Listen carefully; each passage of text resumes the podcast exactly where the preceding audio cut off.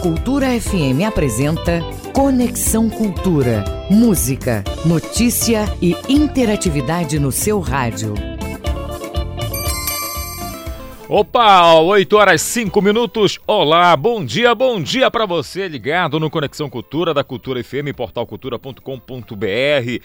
Estaremos até às 10 horas da manhã. O programa é uma produção do jornalismo da Rádio Cultura. Muito prazer, eu sou Kelvis Genieri e a partir de agora, atualidades, prestação de serviços, notícias, entrevistas, entretenimento e música para você ficar conectado com tudo que acontece no Pará e no Brasil.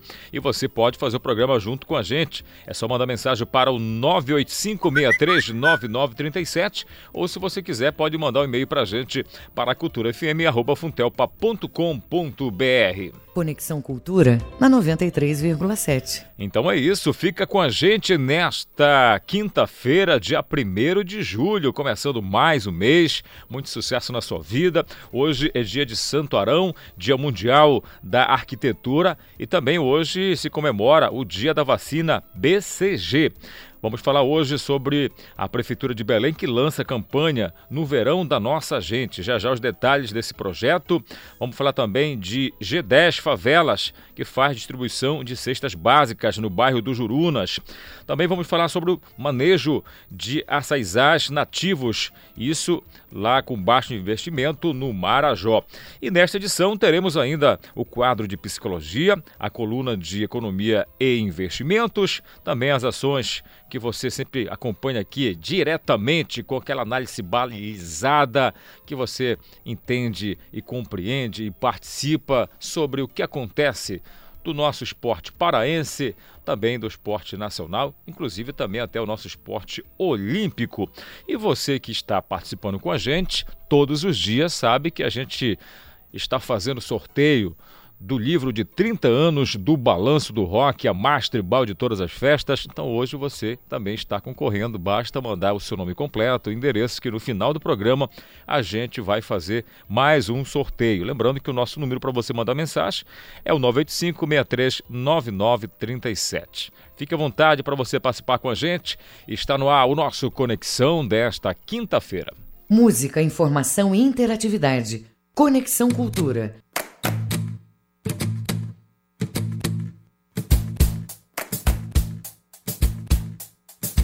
Vem, entra sem bater. Na porta tem tapete flor. E a gente começa com essa canção maravilhosa de Lívia Mendes, morada aqui no nosso Conexão Cultura, 8 horas. 8 minutos. Vem, vem, vem, vem, Júlio! Entra sem bater, que saudade das férias. Que você tenha uma quinta-feira abençoada. Vem, entra sem bater. Na porta tem tapete flor, dizendo bem-vinda.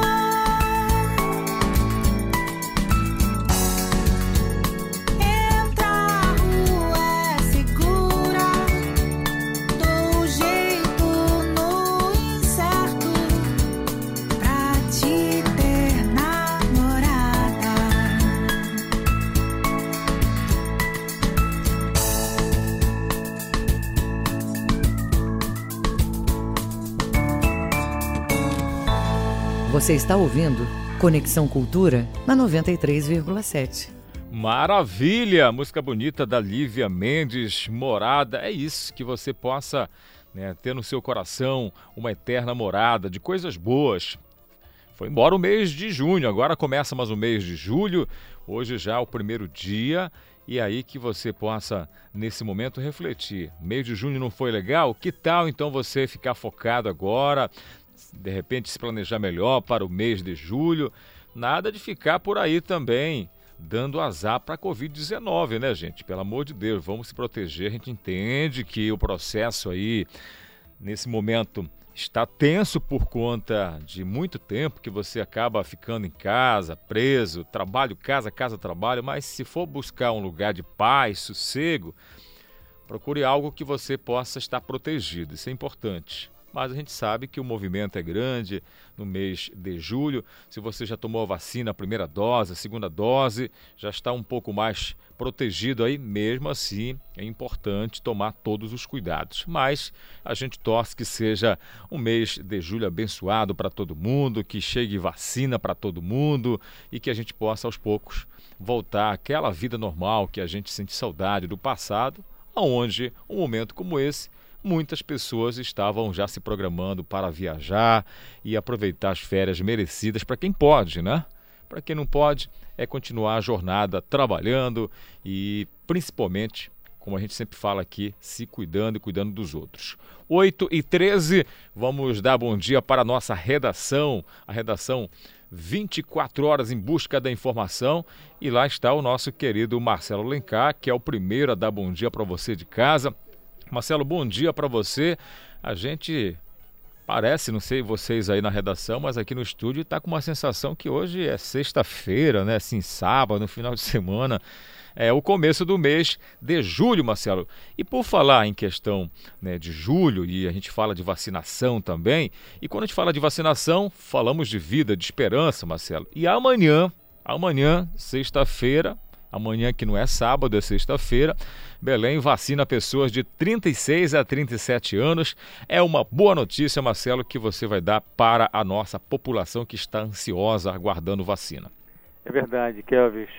A esperança surge a cada dia. Basta você ter fé, acreditar e perseverar. Kelvis, bom dia para você. Bom dia principalmente com muito respeito, todo o carinho e, a, e toda a credibilidade para os ouvintes da Funtelpa, da Rádio Cultura, do Conexão Cultura, que merecem é, esse troféu por nos acompanhar aqui na frequência 93,7. A vacinação contra a Covid-19 das pessoas que moram na capital paraense recomeça amanhã. Nessa nova fase vão ser contemplados pessoas que nasceram nos anos de 1984 e 1985 Portanto, são aquelas que têm 37 e 38 anos sem comorbidades. 37 e 38 anos sem comorbidades. Está chegando, né, Kelvis? 37, 38, aí vai baixando para 35, 36 e assim, daqui a pouquinho, toda a população paraense vai estar imunizada contra essa praga chamada Covid-19, que vem é, ceifando vidas que está, inclusive, afetando as pessoas é, continuadamente. Né? Nós temos aqui mesmo dentro da empresa casos que tem pessoas que têm sequelas. Eu, eu, eu sou uma delas, que fiquei com sequelas da Covid-19, né? um pouquinho de falta de ar, dores nas costas. E realmente isso chama muita atenção porque é uma doença extremamente perigosa. Outro colega nosso também que sofre esses problemas é o Vieira, né? que é, teve também Covid e tem as sequelas de vez em quando. Então essa doença ela é muito perigosa e a vacinação ela é importante para combatê-la. Para garantir a vacinação é importante levar os seguintes documentos: RG, CPF e comprovante de residência. A imunização vai acontecer, Kelvis, em, em 25 locais em Belém e nos distritos de Icoraci, Outeiro e Mosqueiro, das 9 horas da manhã até as 5 horas da tarde. Também amanhã, os moradores da Ilha do Combu, a nossa Ilha do Combu, tão querida, tão amada por todos nós paraenses, inclusive merece ser é, bem tratada, né? Os moradores vão receber a quantia de mil doses de vacinas. Moradores de 18 a 59 anos serão imunizados com a primeira dose e os idosos de 70 anos ou mais com a segunda dose. De acordo com a Secretaria Municipal de Saúde de Belém, a SESMA, além desse grupo, serão destinadas outra mil outras mil doses de vacina para os conselhos de classe da área da saúde, que farão a segunda dose no Hotel Sagres, em São Brás. Estão incluídos os conselhos de enfermagem, biomedicina, fisioterapia e terapia ocupacional, medicina, nutrição, odontologia, psicologia, fonoaudiologia e também o Conselho Regional de Serviço Social. E atenção, em a relação completa, completinha dos 25 locais em Belém e nos distritos de Coraci, Oteiro e Mosqueiro, está disponível no site dol.com.br. Repetindo, dol.com.br. Eu sou o Marcelo Alencar volta é, para o estúdio direto com Kelvis Ranieri. É com você, é, Kelvis. Valeu, Marcelo Alencar, 8 e 17. Boa notícia, então. Você que nesse momento está nos ouvindo aqui na capital Belém amanhã, que tal você acordar cedo? Não precisa de madrugada também, né? 5 da manhã, porque aí até 8, 9 da manhã você vai dizer: Poxa, fiquei tanto tempo na fila, mas se abre o portão dos postos de vacinação 8, 8 e meia. Se você for 5 da manhã, aí realmente já é bastante bastante estressante para você ficar. Mas se você vai para a fila, né, com aquela felicidade que eu fui, eu cheguei 6 horas da manhã, confesso. E aquele solzinho ali aparecendo ali por trás da Basílica de Nossa Senhora de Nazaré, fiz a minha oração e quando deu 8 horas, abre-se a porta da esperança. Tinha aquele quadro, aquele programa do Silvio Santos, que a gente abria a porta da esperança. Pois é, abriu a porta da esperança, rapidamente tomei a minha primeira dose. Então você tem que exercitar também né, esse momento do bom senso, da alegria, da felicidade. E nada de sair por aí passeando nos postos de vacinação para perguntar que vacina tem aí mesmo. Isso aí não pode também, né, gente? Já já tem outros lugares também que a gente vai trazer a vacinação. Como é que anda no interior do estado também? 8 e 18. Por falar interior do estado, vamos seguir para Santarém. É a nossa primeira parada que a gente faz no Giro do Interior, na nossa conexão. Por lá está o nosso querido Miguel Oliveira. Grande Miguel, muito bom dia para você. Miguel vai falar para a gente sobre o Conselho Gestor da Área de Proteção Ambiental de Alter do Chão, que tomou posse. É isso, Miguel? Bom dia, Kelvis. Bom dia, ouvinte do Conexão Cultura, né? Falamos ao vivo de Santarém. Esta semana, o Conselho Gestor da APA de Alter do Chão, da área de proteção ambiental, são 20 membros, foram empossados. Esse Conselho Gestor é quem dá diretrizes da administração dessa área de proteção ambiental. É uma área de 16 mil hectares em Alter do Chão, que ficou conhecida, Kelvis, infelizmente, em 2019, com aquele incêndio que ocorreu é, no mês de setembro, né, que chamou a atenção nacional e que as investigações, infelizmente, feitas de forma assodada, acabaram levando à prisão daqueles brigadistas de Alter do Chão, voluntários que trabalhavam justamente para combater o fogo acabaram sendo alvo de um processo judicial. Esse processo judicial já está praticamente extinto na Justiça Federal. O STJ retirou da Justiça Estadual outro inquérito que tramitava na vara é, civil de Santarém e os brigadistas já estão em liberdade, já estão há muito tempo, mas agora cada vez mais livres do processo. Mas voltando a falar sobre a APA, muita gente pergunta, né, Kelvis, o que seria uma APA, né? Para que serve uma uma área de proteção ambiental, que deve ter em outros municípios do estado, assim como tem em Santarém. É que as comunidades, essas organizações locais, as prefeituras, elas se mobilizam para proteger as florestas, as savanas, né, a água, essa área especial, que por apresentar paisagens únicas, né, comunidades que recebem turistas, né, movimentam o turismo local, a economia regional, representa a principal fonte de renda para muitas famílias. Aí, então, criou-se na legislação federal que os municípios podem criar área de proteção ambiental. E aqui em Santarém, a mais importante APA é a APA Alter do Chão. E o que é uma APA?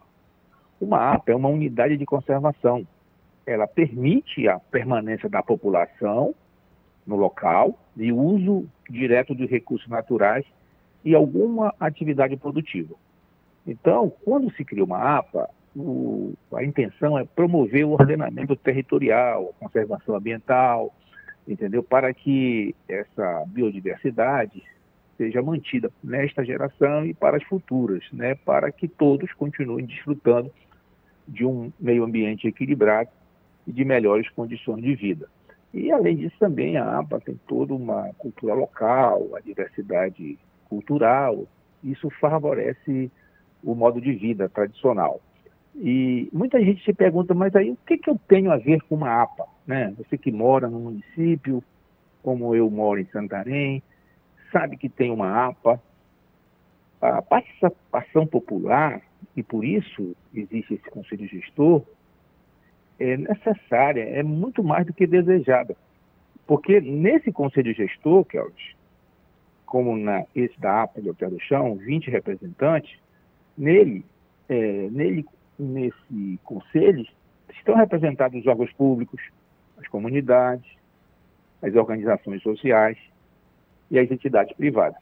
Então, é, o Conselho Gestor é um local, é um espaço onde são debatidos os desafios e as regras de uso é, muitas vezes você já deve ter noticiado que a denúncia de que estão construindo um prédio, um, um, edifício numa área de proteção ambiental, numa área que não é permitido, é, que a legislação não permite.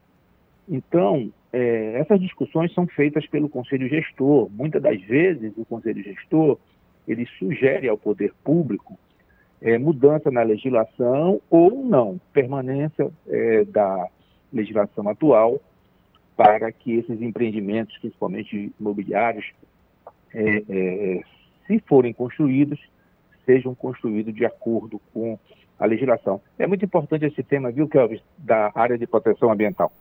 Com certeza, absoluta, até porque a gente sabe, né? Teve uma situação há um tempo atrás aí, aquele incêndio lá e muitas pessoas acabaram sendo envolvidas. Criou um fato também bastante político na região, então é importante que haja de fato essa proteção e esse acompanhamento também.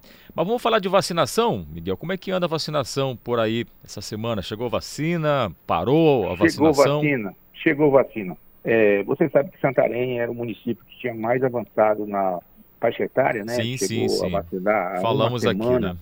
é, a partir de 35 anos, né?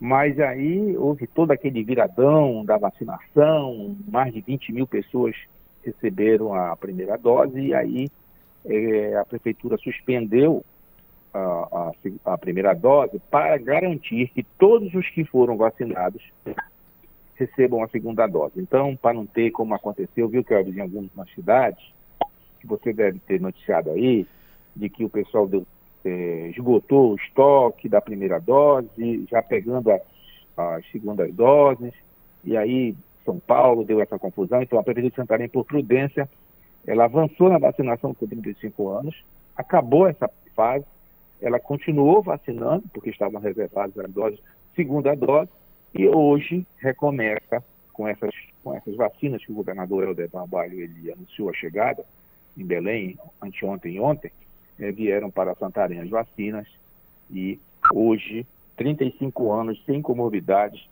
é, as pessoas é, voltam a ser vacinadas. Eu, eu queria fazer uma observação, eu vi o Marcelo falando sobre a vacinação e você fez um comentário muito pertinente, que é a marca deste programa, que não se deve escolher vacina. E ontem uma notícia que eu espero que ela se espalhe para todo o Brasil, para todos os municípios, é o, o, o, município, a cidade de São Bernardo do Campo, lá, Kelvis, a vacinação ela é agendada. Então você agenda a, vacinação, dia e hora, e você comparece ao local. E aí a prefeitura começou a perceber que essas pessoas que chegavam nos postos perguntavam, pediam o cardápio, achando que era restaurante, pediu o cardápio de vacina, se era vacina A, B ou C. E aí, quando não agradava, é, desistia. Sabe qual foi a, a, medida que a prefeitura fez, Kelvis? A partir de agora, São Bernardo do Campo, partir de ontem. Você tem ideia? Não, Miguel, conta pra gente aí. Fez uma medida acertada. Já que é por agendamento, já que tem o nome da pessoa, Vai deixar essa pessoa de último. recusar, é, quem recusar a vacina ofertada vai para o rabo da fila. Só será vacinada novamente depois da, que a prefeitura vacinar toda a população adulta. Significa que só volta a vacinar depois que for concluída a vacinação dos 18 anos. Eu acho que é uma medida administrativa correta que deveria, inclusive, quero servir de, de parâmetro para muitas prefeituras, porque, infelizmente, a gente tem recebido notícias de que pessoas estão escolhendo vacina. É, Miguel, não sei até que ponto essa medida é legal, mas é uma forma de retalhar, como você disse, as pessoas que nesse momento acham que estão chegando no restaurante e pedem o cardápio para escolher o que vão querer. E não é legal isso, porque a vacina boa é a vacina no braço e a gente precisa correr mesmo para se vacinar, se proteger, porque a situação não é fácil, não. Mas é isso, Agora, ficou aí a mensagem. é, só para descontrair no final, é, muita gente diz que brasileiro ele só gosta de, de comemorar quando o time é campeão, quando a equipe olímpica con- consegue a medalha de ouro, né? Muitas vezes é, a gente não dá importância da geração de prata do nosso vôlei, né? Que custou a, a medalha de prata nas Olimpíadas. E aí nós temos aqui um caso já que uma torcida também não quer comemorar porque chegou o vice-campeonato. Nós temos no Pará hoje o vice-lanterna da Série B. Olha, eu acho que o pessoal devia comemorar sem vice. Vice é importante, viu, Kelvin? Eu acho que toda forma de comemoração é boa, Miguel. O que não pode é faltar com respeito. E aí eu vou pegar essa sua brincadeira, que é para descontrair, brincadeira. e falar algo muito sério. A gente vem acompanhando das duas torcidas no esporte paraense ameaças ao elenco, aos jogadores. Ah, isso não e se isso, pode, né, isso não Cláudio? se pode, porque brincar, a gente brinca aqui, isso faz parte do futebol, é muito saudável. Agora, a gente vem acompanhando, inclusive a gente vai falar isso com o Ivo Amaral hoje, né? Essa forma que os torcedores estão encarando aí, né, simplesmente os jogadores, o elenco, por conta de um resultado não muito bom. Acho que não é, É, por aí, não. Não é violência, É, você tem não razão, resolve nenhum tipo de problema. Sério, é, você tem razão. Olha, eu, eu acompanhei o esporte há muitos anos, fui editor de esporte na imprensa é, escrita de Belém durante muitos anos, no jornal A Província. É, e eu lembro que muitas dessas atitudes, né, que eu chamo desmedidas, deslocadas de torcedores no aeroporto, apedrejando ônibus, invadindo o centro de treinamento, ela foi estimulada, que eu não sei se você concorda comigo, pela presença de algumas torcidas organizadas que eram apoiadas por diretores de clubes. Né? Eles usavam as torcidas organizadas para fins eleitorais. Essas torcidas organizadas se, se empoderaram, muitas vezes, né, do destino do clube. E agora o que a gente vê pela televisão é, é realmente não só aqui em Belém, né, mas em vários lugares. É, infelizmente, Infelizmente, Miguel. É, o Infelizmente. time do Palmeiras sofreu, né? Esse tipo de Eu acho que é uma agressão. falta, é uma falta de respeito, uma falta, falta de respeito. de Se você educação. por- pelo seu time, seja ele qual for, entendeu? Você quer o seu time bem. Então, se você agride, você constrange os atletas, é de certa forma você está fazendo um gol contra. Olha, É o porque, porque acaba, acaba favor, né? criando, acaba criando uma atenção maior ainda no elenco, que precisa Isso. se concentrar e tudo mais. Mas 8 esse horas, é para o Ivo Amaral. É. Um grande abraço. Kevin, até amanhã. 8h30 já, Miguel. Então a gente vai encerrar aqui, mas agradecendo sempre a sua participação. Muito obrigado, tá bom? Bom dia, bom trabalho para você aí. 8h30, intervalo, já voltamos com mais Conexão Cultura. Estamos apresentando Conexão Cultura. ZYD 233, 93,7 MHz. Rádio Cultura FM, uma emissora da Rede Cultura de Comunicação. Fundação Paraense de Rádio Difusão, Rua dos Pariquis, 3318. Base operacional, Avenida Almirante Barroso, 735, Belém, Pará, Amazônia, Brasil. Brasil Brasileiro, sexta, oito da noite, na Cultura FM.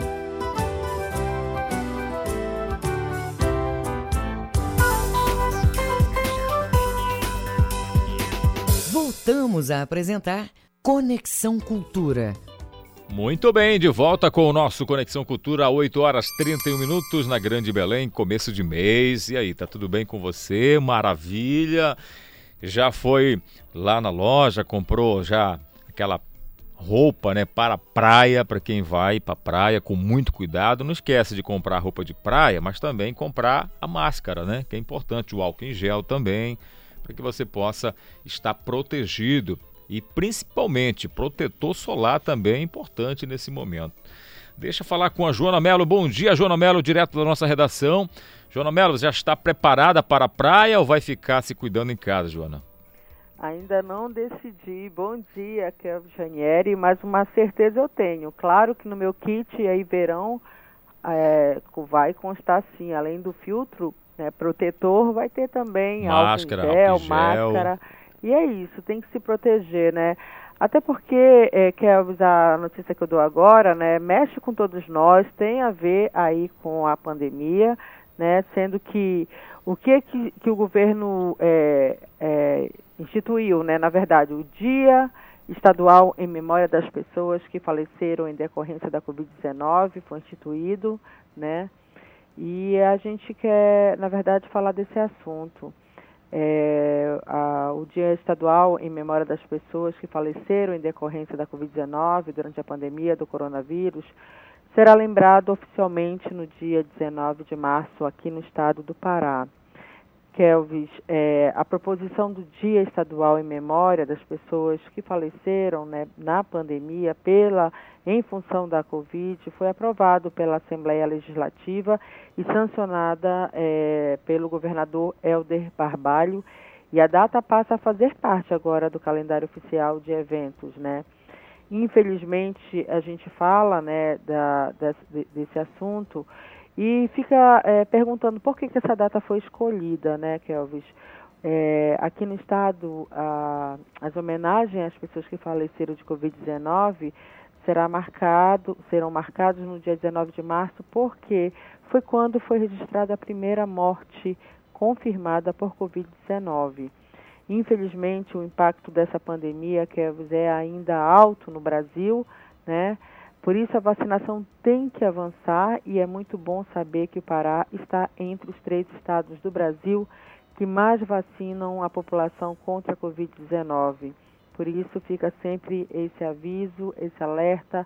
A gente, nós precisamos usar máscara, se proteger, né, para que é, essa memória, essa homenagem, né, às pessoas que faleceram por Covid-19 fique é, em número menor né, de, de, lembranças, né, que a gente consiga se imunizar de vez, que a nossa população fique livre desse Covid-19, né, Kelvis? Volto com você. Joana Mello para o Conexão Cultura. Valeu, Joana, é isso. Nesse kit aí, não esquece de levar os amigos também, tá bom? Pra praia. Tô aceitando o convite. Se for uma praia bem tranquila, tô junto. 8 horas 34 minutos. Vamos seguir aqui o nosso Conexão Cultura. Você pode participar com a gente. Segundo que a nossa produção já está por aqui a querida Daiane Bobinô, Isidoro Calixto e também o Reginaldo. Você continua participando, tem livro para você, tá bom? Do Balanço do Rock, 30 anos comemorando aí esse livro, tá muito bonito, muito bom, conteúdo maravilhoso. 985639937. Você participa com a gente, manda seu nome completo, endereço no final do programa, tem o um sorteio para você. Você gosta de tomar açaí como eu? Açaí com farinha, com tapioca, com açúcar, sem açúcar? Pois é, é o nosso ouro negro da Amazônia. E na semana passada a gente falava aqui no nosso Conexão sobre esse açaí que vem lá da área nativa, aquele que a natureza né, se encarregou de produzir. E eu digo para vocês, conhecendo um pouco do açaí mesmo, original, aquele mesmo nativo, o gosto é bastante peculiar, o sabor é peculiar. E a gente teve um pequeno problema técnico aqui, não deu para a gente entender muito bem sobre o assunto e a gente falava com o José Antônio, mas agora, essa semana, a gente voltou a conectar com o José, ele já está no telefone com a gente para falar um pouco mais dessa produção nativa. José, muito bom dia para você, tudo bem? Bom dia, tudo bom, Rania? Tudo tranquilo. Agora sim, agora a gente vai conversar porque o assunto foi muito importante e não deu para a gente fechar aqui a ideia. Fala para a gente um pouco justamente sobre essa produtividade, essa produção, os açaizeiros nativos, que acaba tendo uma boa produtividade e não precisa de muito é, custo, né? Exato, é. O açaizal nativo ainda é quem abastece o mercado, né? Assim, mais de 80%, a gente costuma trabalhar com 85% do, do açaí consumido hoje é, no Pará e também que é usado para exportação, 85% vem das áreas nativas, né, dos açaizais nativos, e 15% vem das áreas de cultivo. É realmente uma, uma produção expressiva, no ano passado, a expectativa é que nós produzimos mais de 1 milhão e 500 mil toneladas, então realmente uma produção bastante significativa. Legal, José. Isso tem nome, né? Vocês tratam o manejo, então, de mínimo impacto. Esse é o nome, né? É, exatamente. Manejo de, açaí, de mínimo impacto de açaizal nativo. Isso é uma tecnologia que foi desenvolvida pela Embrapa é, no início dos anos 2000 2001 nós fizemos a primeira publicação com recomendações de, de manejo de mínimo impacto. Em 2012 nós fizemos outra publicação atualizada e revisada e está sendo difundida até hoje é, no, no, entre os ribeirinhos, técnicos, lideranças comunitárias, orientando de como manejar o açaizal para produzir bastante frutos e manter a diversidade da floresta. Muito legal. Agora, explica pra gente aí, a gente vem falando dessa produção, né, que não precisa de muito investimento, mas é preciso tomar alguns cuidados, porque senão você acaba não tendo aquela produtividade desejada, não é isso, José? Isso, exatamente. O açaí, como quase todas as plantas, né, precisa de sol, e o açaí é uma planta heliófila, precisa de bastante sol. Agora não pode ser 100% sol, aí já começa já prejudica bastante, né? Então tem uma quantidade adequada de árvores de outras espécies que tem que ser mantida no açaizal para proporcionar uma quantidade adequada de, de, sol, de sol, né, de luz, mas também contribuir para a produção de alimentos para os açaizeiros. Porque o açaí ele tem a raiz superficial, as palmeiras, né? São raízes do tipo fasciculado em cabeleira, ele é muito eficiente para tirar os nutrientes que tem na, na, superfície do solo, mas ele não consegue penetrar profundamente. Quem faz isso são as árvores, que têm a raiz do tipo pivotante. Elas penetram na área de varsa, que é muito rica, profundo, nos solos mais profundos, tiram os nutrientes, vai para a folha, a folha amadurece, cai sobre o solo, se decompõe, aí sim que o açaí vai utilizar esse alimento proporcionado pelas árvores. Se tirar as árvores do, da floresta, não tem quem produza mais esse, esse alimento açaizeiro e ele para de produzir. É, é assim bem simples mesmo que funciona. Pois é, e é muito importante esse auxílio que vocês estão dando a essas pessoas, essas famílias, porque a gente sabe que isso, como a gente está acostumado aqui nesse bate-papo né, de todas as semanas falar, a produtividade, seja do açaí qualquer outro produto, movimenta a economia no estado, gera emprego e renda e faz com que famílias que nesse momento de pandemia, que perderam outras rendas, consigam sobreviver. É muito importante esse impacto positivo aí na parte da economia, não é isso, José? Isso, exatamente. Olha, para você, é, vamos, vamos só imaginar. A região do Marajó, os municípios do Marajó hoje tem mais de 600 mil habitantes. A região do Baixo Tocantins, mais 600 mil habitantes. Nessas duas regiões, o produto assim mais importante, tanto para a geração de renda quanto para a alimentação das famílias, é o açaí. Quer dizer, não, não se tem mais nenhuma dúvida quanto, quanto a isso. Então nós estamos falando de uma, de uma população de 1 milhão e 200 mil habitantes que de uma forma ou de outra tem relação com açaí. Ou eles escolhem açaí na floresta, ou eles transportam, ou eles vendem. E, em última instância, quase todos consomem açaí, que é um produto assim importantíssimo para a segurança alimentar dessa população, principalmente dessas duas regiões do estado. Né?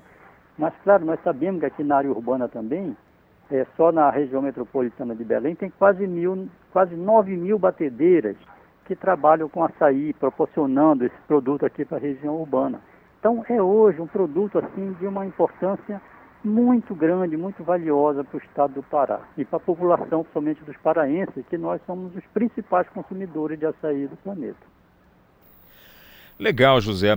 Agora explica pra gente, além de vocês, os parceiros que estão aí incumbidos em busca de levar cada vez mais conhecimento a essas famílias, a esses produtores, para melhorar ainda mais essa produtividade, essa troca aí né, de contatos que é extremamente importante para a gente poder melhorar ainda mais né, esse ciclo da produtividade do açaí.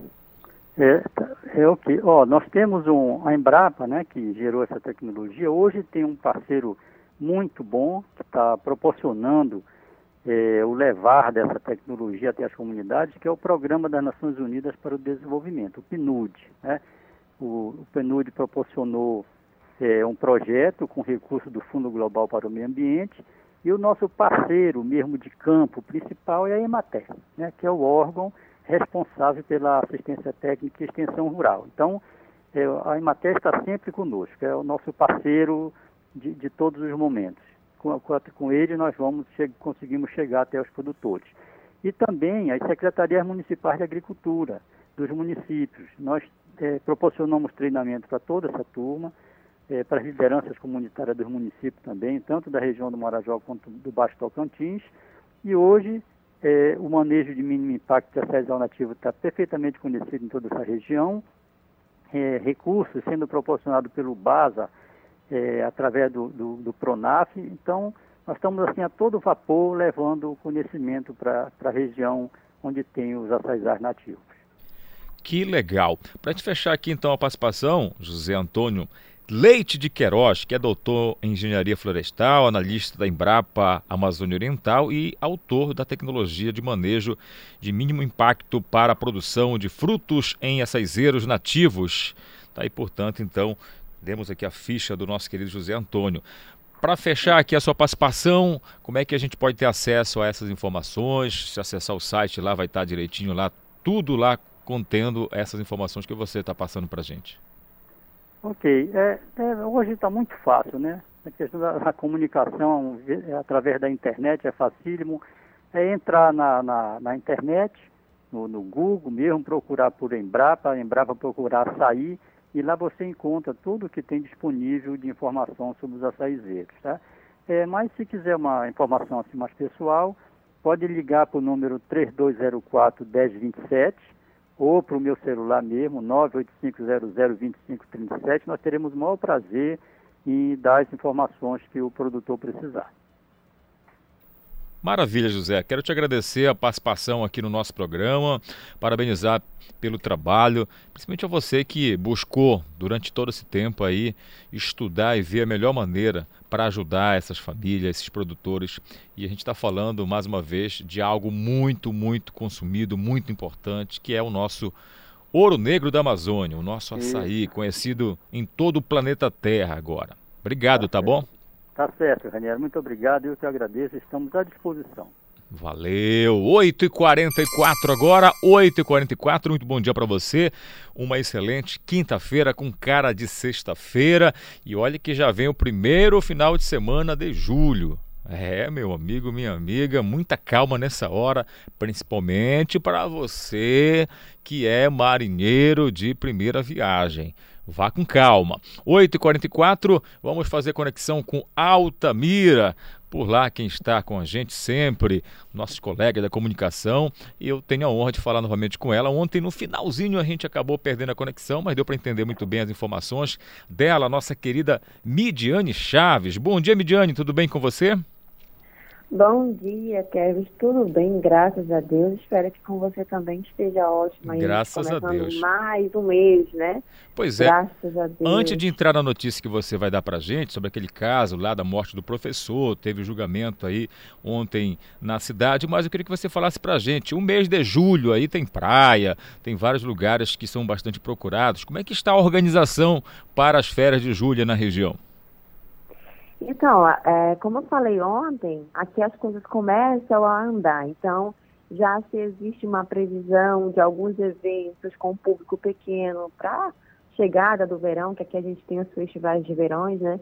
De verão, então, a, tanto em Altamira, Senador José Porfírio, Vitória do Xingu, que são cidades próximas, que têm praias, que têm lugares onde acontecem eventos nesse período de julho, a gente percebe que além da, da procura maior do público nas praias, já estão aumentando bastante, a gente percebe que as autoridades também começam a se movimentar para tentar realizar algum evento com público pequeno, com todas as medidas, para mostrar que a gente começa a voltar à realidade, né? Então, assim, eu acredito que agora em julho a gente perceba a procura maior do público nas praias, é, a gente começa a ver alguns eventos acontecendo, dual acontecendo.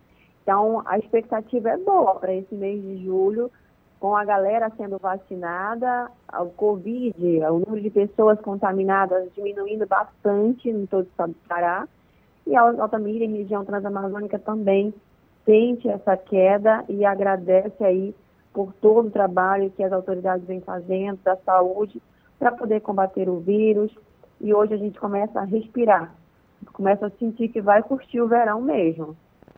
Graças a Deus. Bom, eu queria pelo menos sentar na orla aí de Altamira, ficar olhando para o rio, aquele final de tarde assim, pegando aquele ah, ventinho no rosto. Seria maravilhoso. Problema. Seria maravilhoso. Mas vamos lá então na informação aí que ontem foi comentado em todo o estado, depois de algum tempo. A gente teve então o começo do julgamento então de uma das envolvidas na morte de um professor aí. Conta pra gente como é que anda esse julgamento aí. Isso. É isso mesmo. Ontem, durante todo o dia, começou por volta das 9 horas da manhã aqui em Altamira, o julgamento da Andrea Rufino. Ela foi quem articulou e matou o professor Adriano Jorge. Ele foi assassinado no ano de 2018 aqui em Altamira. Ele era graduado, formado e professor da Universidade Federal do Pará e ele tinha desaparecido. Depois de vários dias de buscas, o corpo do professor foi encontrado em uma zona rural aqui do município de Altamira. É, ele tava, foi assassinado com um tiro na cabeça, depois jogaram soda a, no corpo dele para poder dissolver, a, tipo, não deixar rastro, e ainda foi queimado. É, logo de primeiras informações, logo foi encontrado o corpo do professor, a Andrea Rufino foi a primeira a ser presa, porque a polícia começou a investigar, já chegou logo nela. Depois, mais três pessoas foram é, envolvidas no processo, inclusive a Denise, que era quem teria um caso amoroso com o professor. As duas chegaram a serem presas. A Denise conseguiu, através de uma liminar, receber, está respondendo em liberdade. Já a Andrea Rufino, desde o início do processo, ela está presa, estava em Marabá, e ontem ela foi julgada aqui no município de Altamira. Foram mais de 10 horas de julgamento, sete testemunhas foram ouvidas, inclusive os delegados que fizeram todo, que presidiram todo o inquérito, e por volta das 10 horas da noite saiu a sentença da Andra Rufino, ela que hoje está com 21 anos, na época do crime ela estava com 18, é, ela pegou 21 anos e 6 meses de pena é, em reclusão em regime fechado. Ela deve, na verdade, ela já vai ser encaminhada hoje ainda para Marabá, onde ela estava cumprindo pena, e lá ela deve aí cumprir essa sentença dada pela Justiça ontem à noite aqui em Altamira. Para a família, um alívio em ver a justiça sendo feita, mas nada, nós conversamos com os familiares, nada é, tira a dor da perda. Mas o que choca a gente, Kelly, é, e também todas as pessoas que estavam ali no julgamento, é que desde o início a André ela confessa o crime, não demonstra arrependimento. E assim, uma pessoa tão nova, se você olhar para ela, uma pessoa tão inofensiva e cometeu um crime grave, foi ela quem foi no comércio, comprou as drogas e, segundo o relato das pessoas envolvidas no crime, foi ela que jogou, foi ela quem ajudou a queimar o corpo do professor. Então, assim, ela articulou tudo é, para roubar e também acredita-se por ciúmes, porque a Denise estaria, estaria tendo um caso amoroso com o professor e ela teria um caso amoroso com a Denise. E é, ela teria provavelmente sentido ciúmes e acabou é, matando o professor e também roubando alguns objetos. Então, ela responde por homicídio, por furto, por formação de quadrilha e por ocultação de cadáver. Então, tudo isso juntou-se, é, foi apresentado as provas, analisado os depoimentos das testemunhas, inclusive houve a reconstituição do crime todinho, em 2019 e ontem saiu a sentença 21 anos e 6 meses. É isso, Midiane. Justiça, então, feita como você falou, não vai trazer a pessoa de volta e de repente passar a dor da família, mas minimiza um pouco o sofrimento desse caso que chamou a atenção de todo o estado do Pará. Agradeço a sua participação, muito obrigado por ter tirado um tempinho e falado com os nossos ouvintes espalhados no mundo todo pela internet e aqui no nosso estado do Pará, no nosso Conexão Cultura. Volte sempre, Eu querida. agradeço, volto. Precisando é só chamar. Aconteceu, a gente vem aqui novamente. Tá certo, obrigado. Bom trabalho para vocês aí em Altamira. Igualmente. 8h51, Reginaldo, 8h51 de Altamira. Nossa viagem segue no interior do estado, conexão já confirmada com sucesso, 100% com Bragança. Alex Ribeiro é o nosso companheiro da comunicação que todos os dias nos dá a honra de ouvir aqui a voz do Alex com as informações da região. Alex, muito bom dia para você. Primeiro de julho, eu já quero saber direto de você como é que andam os preparativos, porque a gente sabe que o verão aí também, apesar da pandemia, mas a cidade fica movimentada, tem praia, tem lugares maravilhosos aí em Bragança, a sua cidade que eu gosto muito. Bom dia, Kelvis. A honra é toda minha. Bom dia aí a todos os ouvintes da Rádio Cultura, desse programa Conexão. Maravilhoso. Olha só, Kelvis, os preparativos para o veraneio estão em alta realmente aqui, especialmente na praia de Ajuruteua, onde uma orla foi construída, né? na verdade está sendo construída, e a prefeitura tem dado aí a manutenção necessária na iluminação pública para receber os turistas, para os moradores que estão por lá. Placas também de segurança foram instaladas na PA 458, estrada que liga Bragança a Juruteua, que fica a 30 quilômetros. Então, a, os ciclistas, muitas pessoas que gostam de pedal, elas vão de bicicleta para a Juruteua. Para essas pessoas, né, para garantir a segurança dessas pessoas, a prefeitura, através do Demutran, Departamento Municipal de Trânsito, instalou placas para que as pessoas possam ir com mais segurança, os ciclistas chegarem até a praia de Ajuruteua. Bem, como você sabe, a praia de Ajuruteua é uma das praias aqui do estado do Pará mais procuradas. E por conta disso, a prefeitura também estabeleceu uma regra lá junto ao Ministério Público de que carros não podem adentrar na areia da praia. Esse é um dos atrativos que chama muita atenção da maioria das pessoas que procuram a Juruteua, porque diferente de Salinas, por exemplo, em a Juruteua você não precisa ficar disputando espaço com os carros. Lá não pode ter circulação de carros na área da praia e o Demutran está atento com fiscalizações, o Detran também, a Polícia Rodoviária Estadual vão fazer, vai fazer blitz. Por conta da pandemia, Kelvis não está podendo ter é, piquenique, ou seja, é, ônibus de passeio, é, ônibus que juntem aí muita gente vão para Juruteua. Esse tipo de ação, esse tipo de ida para Juruteua está proibida, né? Agora, é, carro de passeio, você pode ir tranquilamente, seguindo todas as regras sanitárias, vão ser muito bem recebidos e, claro, aproveitar essa praia, de, a praia de Juruteua, que é uma das praias, né, uma das, um dos pontos turísticos mais visitados aqui de toda a nossa, é, do nosso estado do Pará. Que maravilha! Eu gosto, conheço a Juruteua. Teve um tempo que eu passei aí muitos meses na época da faculdade. Meu TCC sobre, foi sobre a Marujada de São Benedito. E aí, durante três anos, eu fiquei viajando muito, conheci muito o interior também aí, o pessoal que tra trabalha também na comunicação aí, Alex. A gente fazia Maravilha. algo muito legal e a gente fez um filme documentário da Marujada de Bragança hum. na época que completou 200 anos.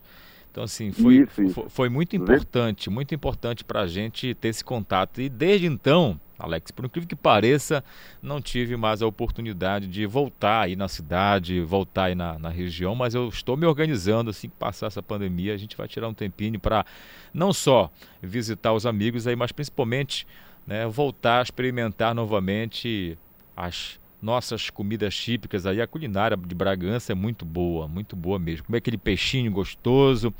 Então você está com um privilégio de morar numa cidade muito, muito, muito linda e com todos esses ambientes favoráveis. Eu queria que você aproveitasse então o momento, Alex, e falasse aí né, um, uma dica do que você mais gosta aí da culinária aí para deixar os nossos ouvintes com aquele, aquela água na boca, aquela sensação de visitar Bragança para quem nunca foi.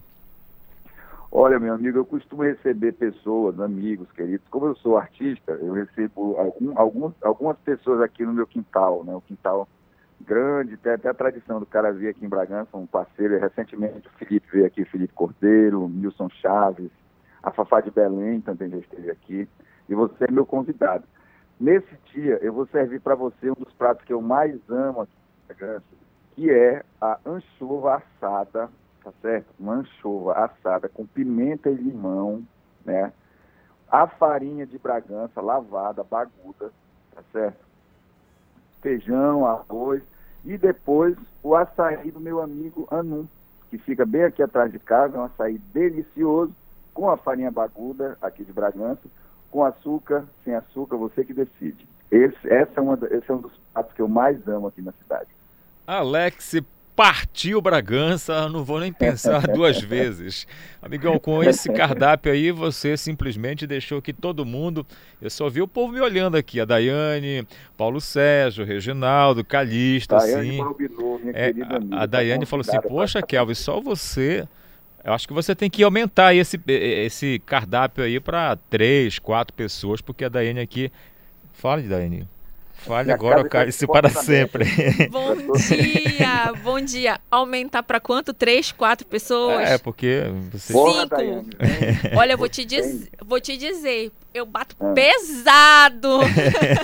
Então a rocha aqui, pode deixar que não acaba. Faça aqui, Tem que, tem, que, tem que ser uma boa compra aí, a- Alex, para encarar com esse povo aqui. né? pimenta, com aquela... Porque aqui, graças a Deus, a fartura é muito grande. Graças a então Deus. acaba sendo mais, mais em conta, né? Mais barato, assim, Com comprar. certeza.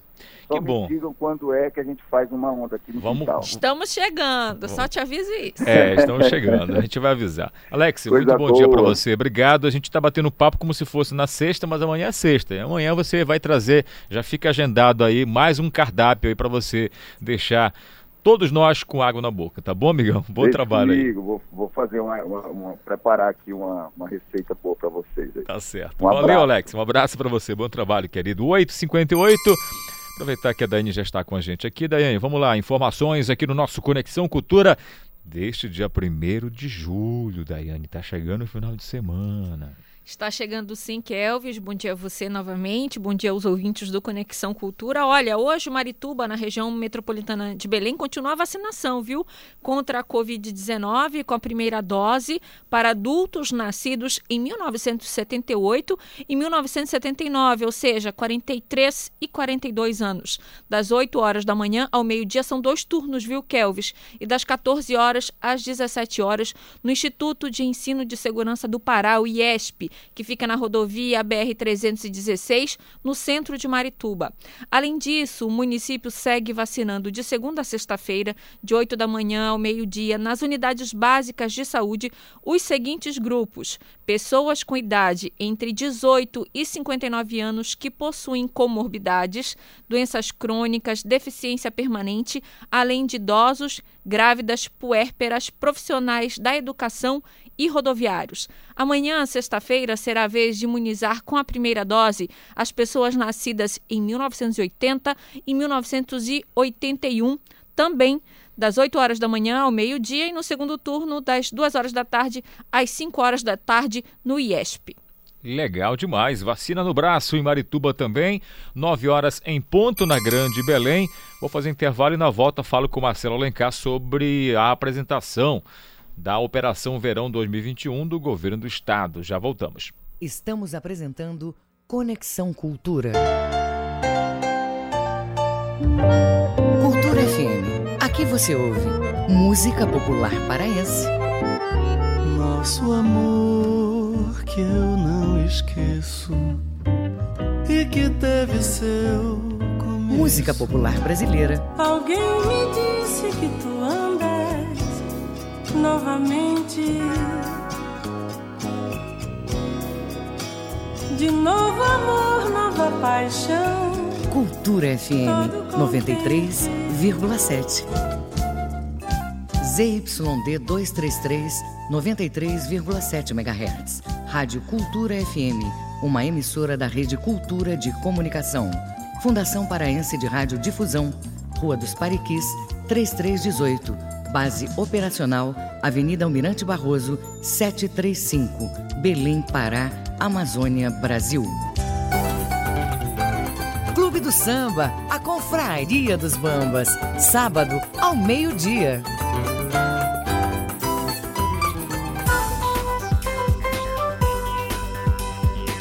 Voltamos a apresentar Conexão Cultura muito bem, de volta com o nosso Conexão Cultura, 9 horas, 1 minuto, direto para a redação com o nosso querido Marcelo Alencar. Marcelo, vamos lá. Agora há pouco a gente falava com Bragança, com Altamira, a respeito do verão 2021, julho, férias. E ontem a Segup apresentou a Operação Verão 2021 em uma coletiva para a imprensa. Como é que vai ser o trabalho da segurança pública do governo do estado em relação a vários pontos, onde a gente conhece muito bem que acontece é, um forte esquema de segurança, mas principalmente muitas pessoas procuram, como por exemplo Salinópolis, né, próprio Bragança, lá onde nós falamos com o Alex agora há pouco, em Juruteua, mas também tem Mosqueiro, tem Oteiro, enfim, tem várias praias no estado maravilhosas e que nesse momento agora de julho acontecem as visitas maiores por parte da população. Antes de entrar na matéria, eu, nós estávamos aqui conversando, ouvindo essa entrevista no Conexão sobre a questão também da, da farinha, né? Da qualidade da farinha. E nós estávamos aqui conversando entre a gente. É, qual é a melhor é, farinha na nossa opinião? Aí o, o, o Vieira falava, é, é, é, a de Irituia. Eu falava, não, eu gosto da de Bragança. A Jônia também é, é, é de Bragança, coisa e tal. Então o Vieira, para dizer que realmente a de Irituia é melhor do, é, do, que a de Bragança, ele vai trazer um quilo de farinha da, de lá de Irituia para mim experimentar, para saber se realmente é melhor de Irituia ou de Bragança, Kelvis. Se for assim, Marcelo, eu vou trazer também um pouco de farinha de Opa! cametá, porque a farinha de cametá também é maravilhosa. De cametá pra gente, vamos ter farinha de cametá, Bragança e de Irituia. Mas uma coisa eu confesso para você, Marcelo, com todo respeito ao nosso querido José Vieira, né, o homem que eu respeito muito na comunicação paraense, mas a farinha bragantina é uma das melhores. É verdade, eu concordo também. É uma das melhores, é verdade. Todas são preparadas com muito amor, carinho e respeito. E que né? bom que todas são paraenses, né? Com certeza, é verdade. É isso. Perfeitamente. Vamos aguardar para a gente fazer aqui a. O teste, vamos, vamos fazer o teste. Mas tem que né? ser alguém que seja isento para testar essas farinhas. Isso. Vamos ver qual se aproxima então da farinha que pode. Eu acho que as três ficam aí muito juntas, né? Mas vamos que vamos, Marcelo. Vamos, vamos falar vamos dessa Operação Verão, então, do governo do Estado. Perfeitamente. O verão amazônico começou e para proporcionar mais segurança e tranquilidade aos veranistas paraenses, a Secretaria de Segurança Pública e Defesa Social do Pará, SEGUP, realiza mais uma vez a Operação Verão com o intuito de garantir mais tranquilidade aos veranistas paraenses. Mais de 40 municípios serão atendidos com apoio do policiamento e ações integradas das forças de segurança pública para coibir e inibir a criminalidade, assim como é, manter as fiscalizações e controle para o enfrentamento à Covid-19 no estado do Pará. Agora, é, Kelvis, a Secretaria de Segurança Pública ela vai ter duas ações de combate, né? a questão da criminalidade e também o enfrentamento à Covid-19 como nós estávamos conversando agora há pouco aqui na redação da Rádio Cultura FM 93,7.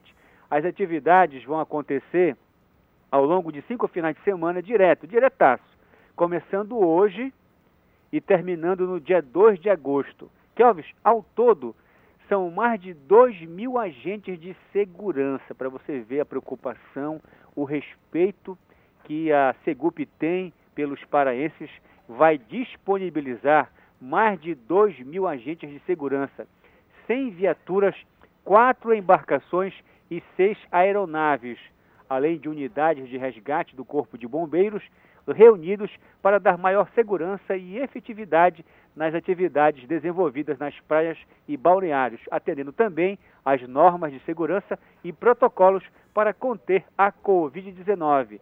A cada semana, Kelvis, o trabalho é, dos agentes dos órgãos de segurança pública vai ser avaliado. Né? O secretário, o Alain Machado, vai sentar com sua equipe para fazer a avaliação dos agentes, saber de que forma pode melhorar, de que maneira pode investir mais é, dando mais segurança, mais retorno para a população paraense nos balneários e nos igarapés. A partir de hoje, os distritos de Oteiro e Mosqueiro, os municípios de Vigia, Colares, Curuçá, Marapani, Marudá, Crispim, Salinópolis, Conceição do Araguaia, é, Bragança, Sori, Salvaterra, Santarém, Tucuruí, Maracanã, Praia de Algodual e Barcarena recebem o reforço na segurança preventiva e ostensiva. As operações de fiscalização contarão com 281 agentes de fiscalização de trânsito distribuídos por mais de 20 municípios, incluindo aqui a capital paraense. Kelvis, os militares, eles vão trabalhar também nas rodovias, em especial dos municípios de Santa Maria do Pará, Santa Luzia do Pará, Nova Timboteua, Curuçá e Salinópolis. Serão, é, serão mobilizadas ainda embarcações disponíveis 24 horas. Durante a operação para serviços de resgate, os bombeiros também farão a distribuição de pulseiras de identificação para crianças nas principais praias do estado. Tá? Então, esse é, esse é um trabalho do Corpo de Bombeiros que eu acho bonito, formidável, a questão da identificação com as pulseirinhas nas criancinhas. Isso aí ajuda muito, porque em alguns casos elas acabam é, se perdendo dos, pra, dos pais, né? acabam, é, de alguma maneira, a criança é muito sapeca, às vezes acaba fugindo do local onde os pais estão, e essa pulseirinha, ela identifica com o nome dos pais e os bombeiros levam novamente as crianças para a sua família. Então esse trabalho é formidável, está de parabéns o Corpo de Bombeiros. É isso aí, Calves. Eu sou o Marcelo Alencar, direto da redação do Rádio Jornalismo, volta no comando do Conexão Cultura, Kelvis Ranieri. Valeu, Marcelo. Obrigado pelas suas informações. Operação Verão, então. Ontem, inclusive, a gente acompanhava através das emissoras de televisão a coletiva e muito importante, né, o que falou, inclusive, o comandante da Polícia Militar, o comandante também do Corpo de Bombeiros, também o secretário de Segurança Pública em relação a tudo que está sendo organizado nessa mega operação. Então, para a gente esclarecer melhor para você não perder tempo, para você não se estressar, para você, de repente, que já está se programando aí, é, não fazer coisas que vai prejudicar você. Por exemplo, você tem aí o seu carro que tem aquele som potente, né? De repente você tem o seu bar, o seu estabelecimento comercial, continua o decreto, então, do estadual valendo e só pode funcionar até uma hora da manhã. A partir disso, você continuar com alguma festa, som ligado e tudo mais, você vai ter problemas. Então, importante que você fique atento. Fora que os espaços né, precisam de alguma forma né, ser organizado e aí você pode informar as pessoas que estão ali né, sobre o quantitativo de pessoas também, importante, enfim. Tudo que rege o decreto é importante você seguir e, principalmente, mais uma vez reforçando aqui, para você se cuidar, se proteger. É importante. 9 e 9 agora, por falar em relação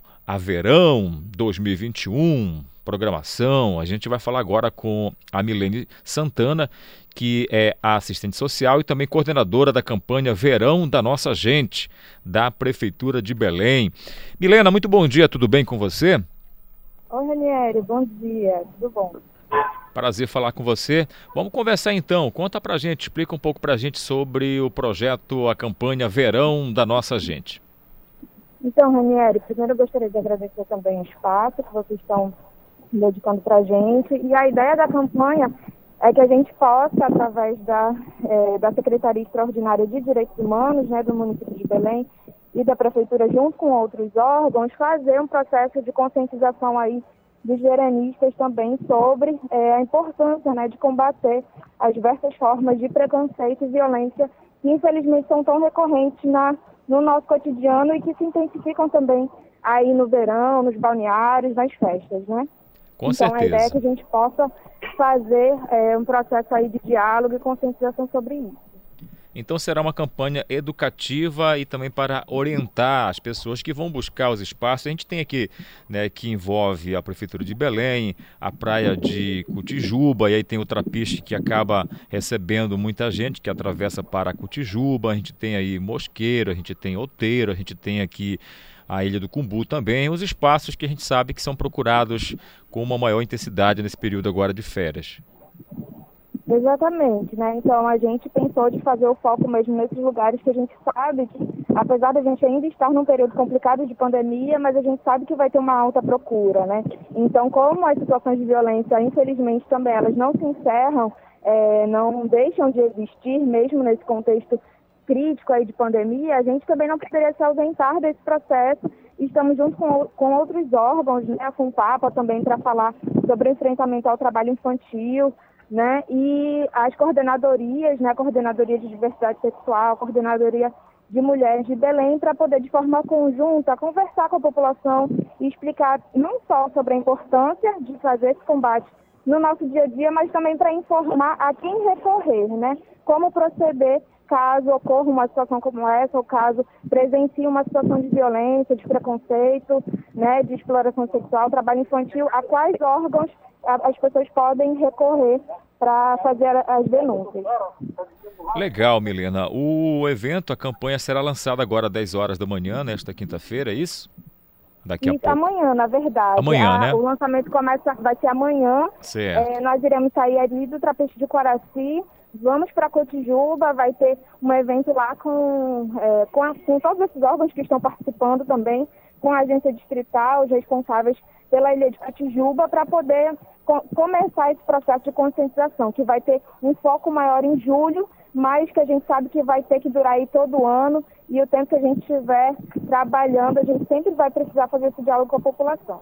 Certo, então só para esclarecer aqui, amanhã, dia 2 de julho, começa então na ilha de Cutijuba a campanha no verão da nossa gente. Não há espaço para preconceito.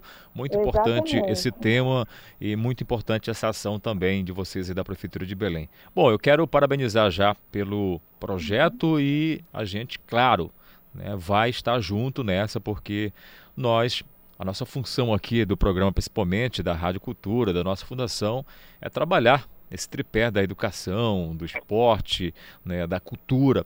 E a educação é fundamental nesse processo de construção dessa retomada gradativa que nós estamos vivenciando por conta das vacinas chegando. Então a gente uhum. sabe que uhum. as pessoas vão estar procurando esses espaços, então é muito importante levar a educação no trânsito, educação né, para que a gente diminua a violência contra crianças, adolescentes, a violência contra a mulher e toda espécie de preconceito também. Parabéns e muito obrigado por falar com a gente. Desejo boa sorte aí no projeto de vocês. Exatamente, é isso mesmo. A gente vai precisar aí da colaboração e dos esforços de todo mundo, sociedade civil, né, as instituições todas nesse processo, né? Então, o recado que a gente queria deixar é justamente esse, né? Vacinem-se, protejam-se e no verão da nossa gente não espaço para preconceito. Obrigada. Obrigado a vocês. Milena Santana, então, falando com a gente a respeito aí do projeto da Prefeitura de Belém, vai ser lançado amanhã, a partir das 10 horas da manhã, e já começa uma ação na ilha de Cutijuba. Muito legal, então, o projeto aí da Prefeitura de Belém nesse verão de 2021. Legal, muito bacana. 9 e 14. 9 e 14. Vou trazer o quadro da nossa querida, e ela é diferente, né? Toda vez que a gente fala aqui com ela, é uma coisa bastante diferente. A Juliana Galvão falando com a gente a respeito da coluna de psicologia. E hoje, será que ela vai contar alguma coisa de verão? Não sabemos. Ela vem aqui de forma muito, muito didática falar com a gente. 914, doutora Juliana Galvão, bom dia para você. Oi, bom dia para ti, mano e mano que tá acompanhando aqui a gente. Quinto, chegou aquele dia incrível, né? Quinta-feira, vou te fazer aquela perguntinha de quinta, que hoje é a seguinte. E aí, tu concordas? Ou tu sem cordas? Eita, Juliana, a gente vai falar de sisal. Não, ninguém vai falar de corda, pão de rede, te acalma. Não é hora de deitar. Ou melhor, se tu estiver deitado, te embalando na rede, tudo bem, fica por aí. Não precisa ficar em pé na rede agora. Porque, na verdade, a gente vai refletir hoje sobre a importância e a diferença entre respeitar e concordar. Primeiro ponto que a gente precisa reconhecer é que as diferenças na nossa vida, elas são reais, elas existem. Cada um de nós é um mundo. Pensa aqui comigo, vamos refletir um pouco sobre futebol. Cada um tem um time ou tem vários times, né? Tem gente que é do Remo, tem gente que é do Paysandu, tem gente que é da Tuna. E a gente entende direitinho que no futebol é essencial haver as diferenças. É necessário. O que seria de um time se não fosse o rival, né? Se não fosse aquela disputa tão gostosa. Galera de Santarém, pensa comigo. O que seria do São Francisco se não tivesse o São Raimundo ou vice-versa? Já pensaste não ter o clássico Raifran? Eita, saudade. Agora, pensa aqui comigo, bora falar da vida real. A gente falou de futebol, fica bem fácil, né? Mas vamos entender aqui o quanto tu ficas mordida ou mordido quando alguém fala ou faz alguma coisa que tu não gostas. Eita, isso acontece só comigo? Hum, acontece contigo também, né? E a mordição, esse sentimento de raiva, angústia, injustiça, incômodo, essa mordição, tudo bem, ela é natural. Agora a questão é, segura essa mordição para ti. Não sai jogando a mordição assim à torta direita. Anota isso no teu caderninho. Tá anotando?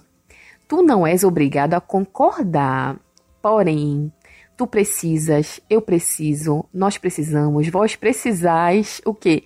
Respeitar o direito do outro, de pensar e agir diferente. Agora anota esse bizu aí, bizu 2 de hoje. Se alguém fizer algo que tu não gostes, Faz o quê? Faz a tia? Conhece a tia? Tia calma.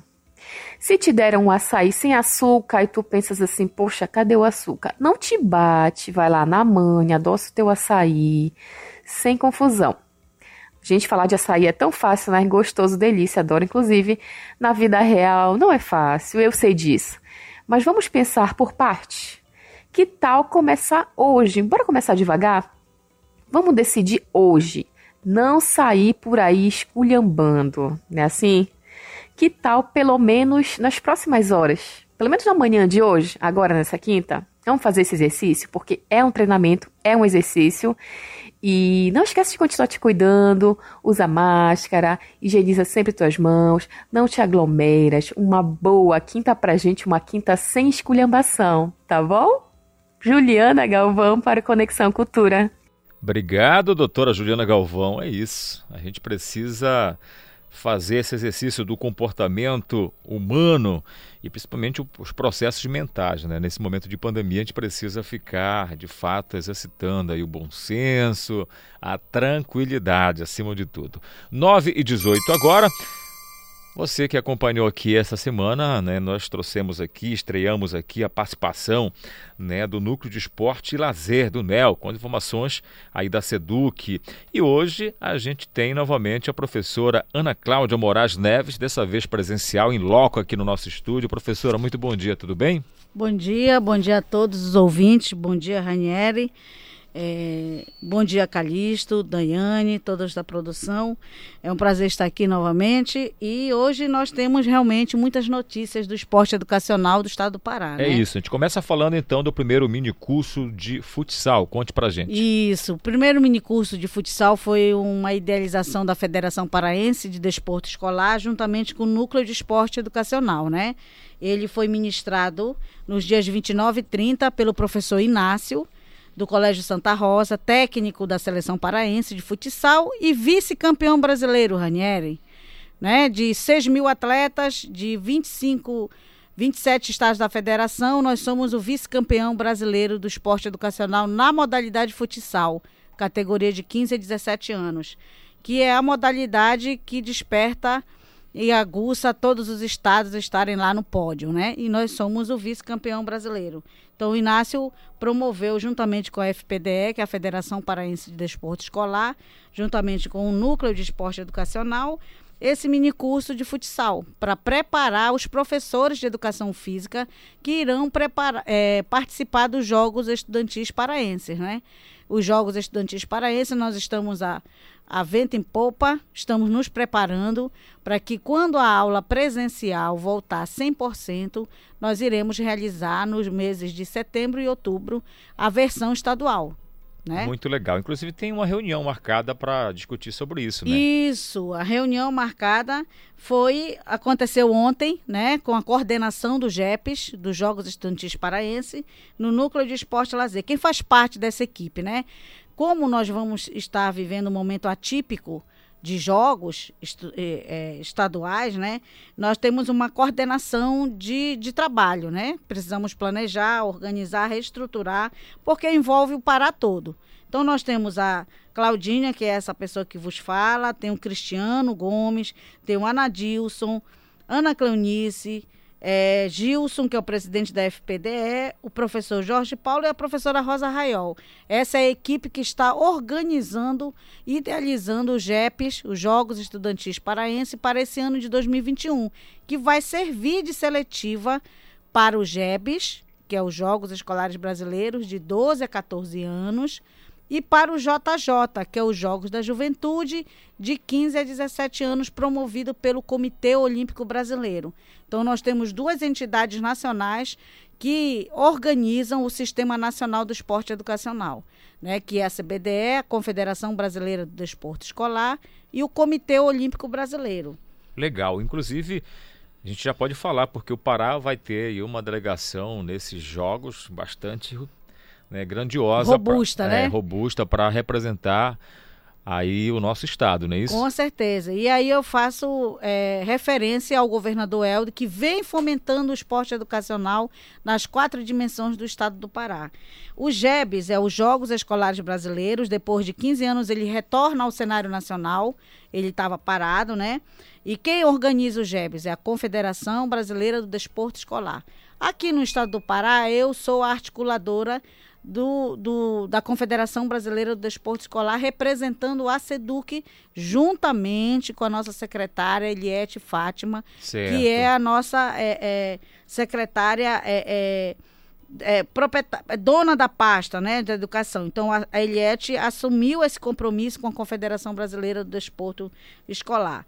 Esse ano, é, o GEBS ele acontece na cidade do Rio de Janeiro, na Vila Olímpica. Legal. Né, o patamar altíssimo, né, que nossos Aonde atletas... foi as Olimpíadas? Isso. Nós, é, vale a pena ressaltar que a população do estado do Pará não percebe ainda esse cenário do esporte educacional. Hoje nós somos vice-campeão brasileiro do Ou seja, futsal. já, já estamos ali, já entre os melhores, né? Perdemos somente para São Paulo, né? E hoje nós temos uma estrutura organizacional muito forte das confederações.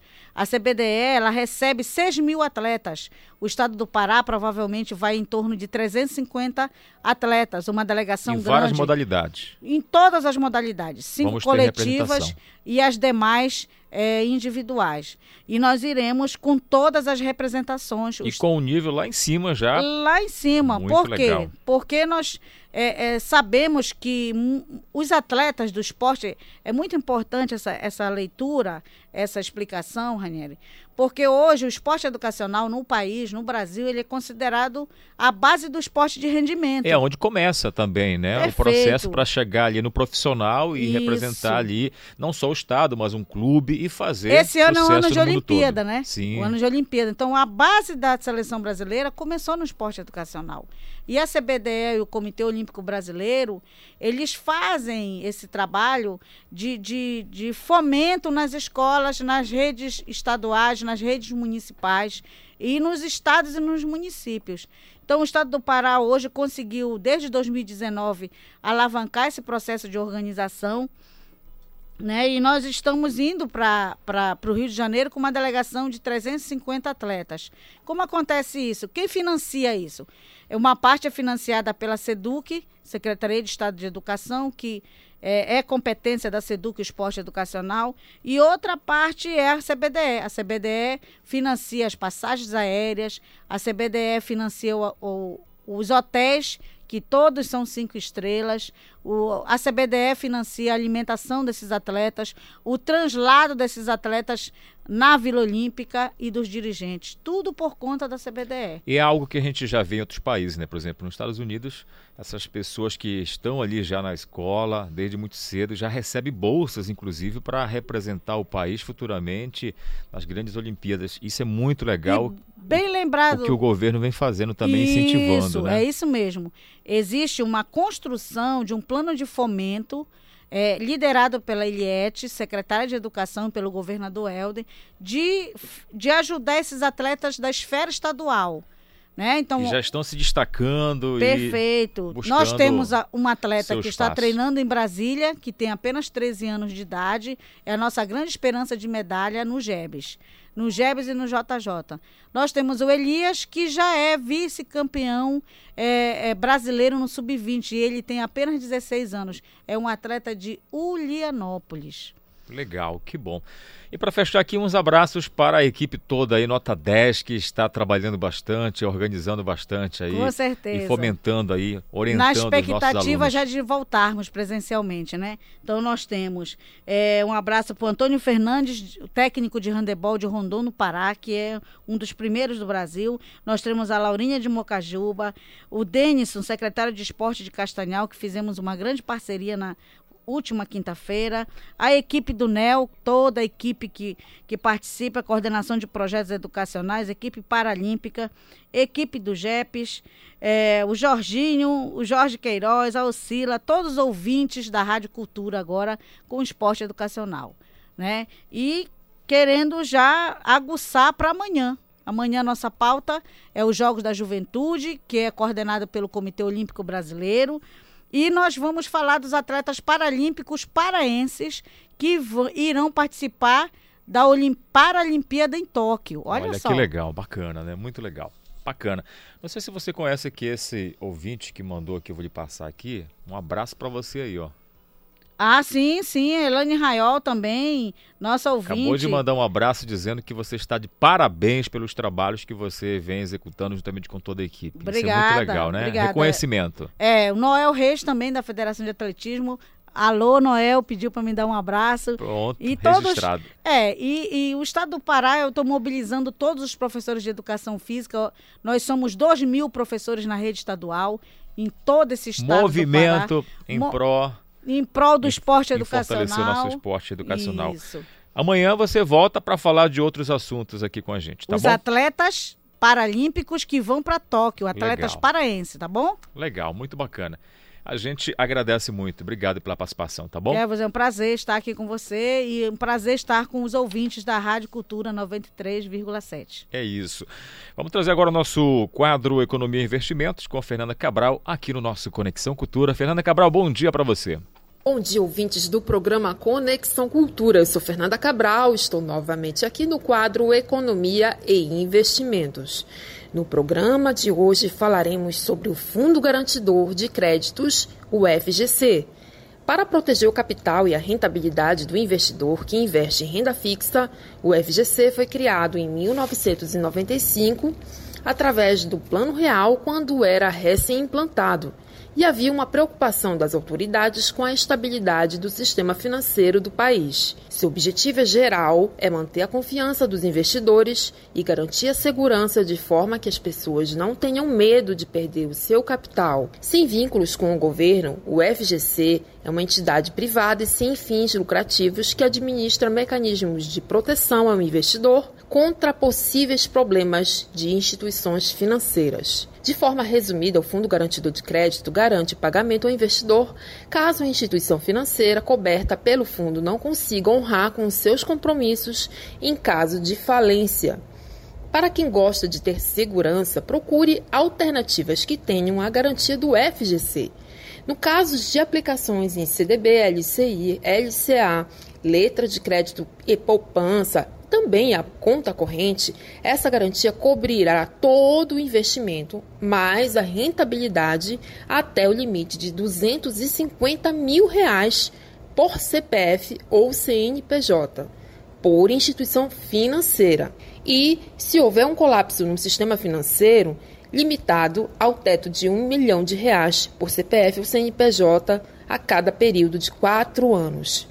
Ao contrário que muitos pensam, os fundos de investimento de previdência privada ou não, títulos do Tesouro Nacional ou debêntures não são cobertos pelo seguro. Então, ouvinte, você que está aqui ouvindo Conexão Cultura, fique à vontade para sugerir assuntos que tenha curiosidade em entender. Eu estou à disposição. É só mandar a sua sugestão. Gostou? Siga-nos no arroba Fato Capital e até o próximo programa. Estamos apresentando Conexão Cultura.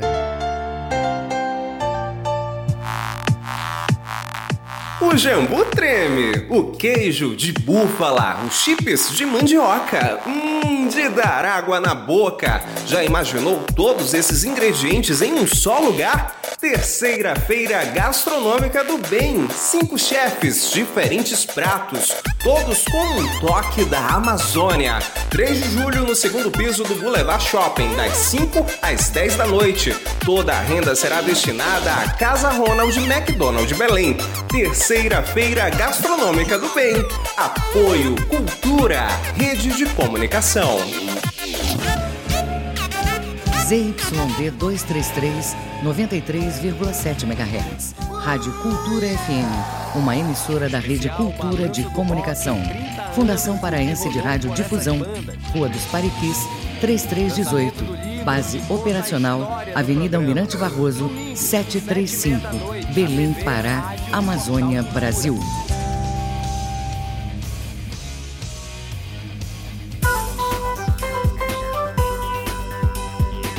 Voltamos a apresentar Conexão Cultura. Já estamos de volta com o nosso Conexão Cultura, 9 horas 31 minutos. Você ligado com a gente, participando, inclusive. Daqui a pouco tem sorteio de mais um livro do Balanço do Rock. Você manda seu nome completo, endereço, fique à vontade para você participar com a gente, tá bom? Não esquece, o nosso contato para você mandar aí a sua mensagem, para você participar com a gente, é o 985639937. Vamos falar de futebol no nosso Conexão Cultura. Esporte. Vamos começar com o Manuel Alves. Manuel, bom dia para você. Informações do esporte olímpico. A Associação Paraense de Basquete Master faz aniversário hoje completando 24 anos de atividades. Fundada pelo atual presidente Paulo Seráfico, a famosa APBM promove competições como o Torneio Cidade de Belém, Torneio Vale a Pena Ver de Novo de Basquete Master, além de formar a seleção paraense para as disputas do Campeonato Brasileiro. O presidente Paulo Seráfico fala sobre o papel que a associação desempenha no esporte paraense. A associação ela tem uma finalidade de fazer com que os atletas de basquete veteranos não parem de praticar o esporte, dando uma melhor qualidade de vida e proporcionando melhor saúde a essas pessoas. É um trabalho social e esportivo ao mesmo tempo, porque além da prática do esporte, nós também fazemos eventos sociais. E assim nós esperamos que continuemos por muitos anos. Manuel Alves, repórter Cultura. Valeu, Manuel. Muito obrigado, 9h33. E vamos seguir com o Ivo Amaral. Ivo, bom dia para você, tudo bem? Bom dia, grande abraço, Kelvis. Então vamos lá, Ivo. Vamos falar aí de Paysandu, começando com o Paysandu, expectativa para o próximo confronto do Paysandu. Será que o Paysandu repete a mesma tomada né, de futebol que mostrou no último jogo, vencendo e pontuando, chegando ao G4? Olha, a colocação do Paysandu no campeonato voltou a ser boa, melhor do que o, eh, que o futebol que a equipe vem apresentando. O Paysandu tem sido irregular. É, felizmente, no último jogo, ele melhorou, cresceu no segundo tempo, conquistou uma vitória merecida, mas não é ainda aquele time que tem a regularidade. A situação dele é mais confortável, está no G4 aí, tem oito pontos, mas de qualquer maneira, continua aquelas contratações continuam aquelas contratações estranhas. É bem verdade que o Bruno Colasso se bateu, vai passar pelo menos aí um mês e meio contundido, mas o Paysandu adora contratar jogadores para as posições onde já tem. E no meio campo continua aquela carência, contratando gente, contratando gente, parece que já foram mais de 10 só esse ano, e falta gente para outros setores. Agora contratou esse Jefferson, que tem uma longa rodagem, veio de tantos anos no futebol europeu em Portugal, para disputar a posição com o Diego Matos, que é o jogador da terra, e no meu modo de ver ainda, o melhor lateral que tem no Paysandu, meu caro Kelvis. Pois é, e dentre esses caras aí, o Jefferson fala da volta ao Brasil e também carreira na Europa, a chance no Paysandu. Enfim, Ivo, é aquela coisa que você falou, dentro de campo que a gente espera aí, aguarda que possam fazer cada um o seu melhor. Agora vamos falar do Clube do Remo, Ivo, eu queria que você vamos falasse lá. justamente é, da torcida que ontem, no embarque né, dos atletas, torcedores foram no aeroporto, muito sem máscara, aí xingando, ameaçando jogadores. Aconteceu com o Paysandu recentemente, agora com o Clube do Remo. E aí é uma situação muito ruim porque assim, eu penso, e aí o meu pensamento é que uma atitude como essa acaba estressando e deixando o elenco muito mais ainda, né, numa situação de, enfim, descontentamento, insegurança, sem foco, ou essa pressão da torcida ajuda? Eu não vejo como uma ajuda, não. Olha aqui, Alves, da ontem, a propósito, eu gravei um comentário na minha rede social falando sobre a violência dos torcedores, que antigamente não existia, e agora ocorre com facilidade em todo o Brasil. A manifestação recente foi da torcida do Paysandu e ontem a turma do Remo pressionando os jogadores, ameaçando lá no aeroporto antes do embarque da delegação. Não adianta nada. Pressão, violência não vai ensinar ninguém a jogar futebol. Isso só atrapalha e não resolve nada. O problema é que o que resolve é ter bons jogadores, ter uma continuidade de trabalho, poder o time realmente ganhar o entrosamento. Mas a torcida acha hoje em dia que o ponto de encontro para esse protesto é o aeroporto. É onde a torcida tem chance, já que ela é constantemente barrada nos estádios e impedida de ver os treinamentos. Então, no aeroporto, como aconteceu com o Corinthians anos atrás, aconteceu com o Flamengo, aconteceu com o Remo, vai acontecer com todo mundo porque o aeroporto é o ponto de encontro onde os jogadores vão ser localizados, tanto chegando quanto saindo. Mas essa violência dos torcedores está ultrapassando o limite normal. Pois é, e acaba deixando a, a equipe, o elenco muito mais tensa, mais tenso em relação à continuidade né, dos jogos que precisa o Remo realmente dá uma resposta mais positiva. Para fechar aqui rapidamente, Ivo Amaral, para a ah. gente não dizer assim, ah, só fala de Remo e Paysandu. Olha, o Japinho Castanhal conseguiu, com o empate fora de casa, ficar na liderança da Série D. Olha, o Castanhal era o meu time favorito para ser campeão da Série D, né? Ele me assustou naquele empate com o São Raimundo de Roraima, mas parece que vai retomando pouco a pouco a sua condição de um dos favoritos para a conquista do título. O Castanhal tem uma boa estrutura, o Elinho, ex-jogador do Clube do Remo, é o presidente, tem muita moral lá, já foi secretário de esportes. Eu acho que o Castanhal está no caminho certo para voltar, inclusive, no cenário paraense, a condição que já teve de quarto grande do nosso futebol, Kelvin. Olha, Ivo, já saiu aqui agora nas redes sociais do Remo, para a gente fechar aqui, não sei se você tem conhecimento ah. aí, o Felipe Conceição foi anunciado como novo técnico do clube do Remo. Olha, tomara que ele dê sorte aqui, porque o Felipe Conceição, ele andou, ele surgiu, me parece, no Botafogo como treinador. Isso, Depois Botafogo, Macaé, Red Bull Bragantino, Guarani, Mano, Cruzeiro. Red Bull Bragantino foi mal. Pois é. Foi mal. E agora no Cruzeiro? Pois e é. agora no Cruzeiro? América. O vexame foi pior. No América é. também, ele passou. Tem 41 anos, ele parece que Não, vem passando novo. de clube a clube. Ele começou na carreira muito novo, entendeu? Agora eu espero que ele se encontre em Belém, porque se for pelo currículo dele, apesar de ter dirigido equipes de nome do futebol brasileiro, como é hoje é o Bragantino, como é o Cruzeiro, o Felipe Conceição não foi bem onde passou ultimamente. Mas tomara que ele se encontre aqui no Paysandu. Ele deve ser um técnico, Aliás, no ainda, Remo, né? apesar dos insucessos, mais caro do que, do que o Bonamigo. É, tomara que ele se encontre no Remo, Ivo, para a gente poder ter uma boa resposta aí. O Remo está precisando. Então é isso, Ivo. Obrigado pela sua participação. Valeu. Amanhã a gente volta a falar a respeito aí desse novo técnico, então, e como é que ele vai assumir a equipe e dar continuidade nos trabalhos para que o Remo possa Perfeito. se reencontrar com a vitória, tá bom? Grande abraço, Campos. Até amanhã. Até amanhã, Ivo Amaral. É isso. Novo técnico, então, do Clube do Remo. Já anunciaram nas redes sociais aí.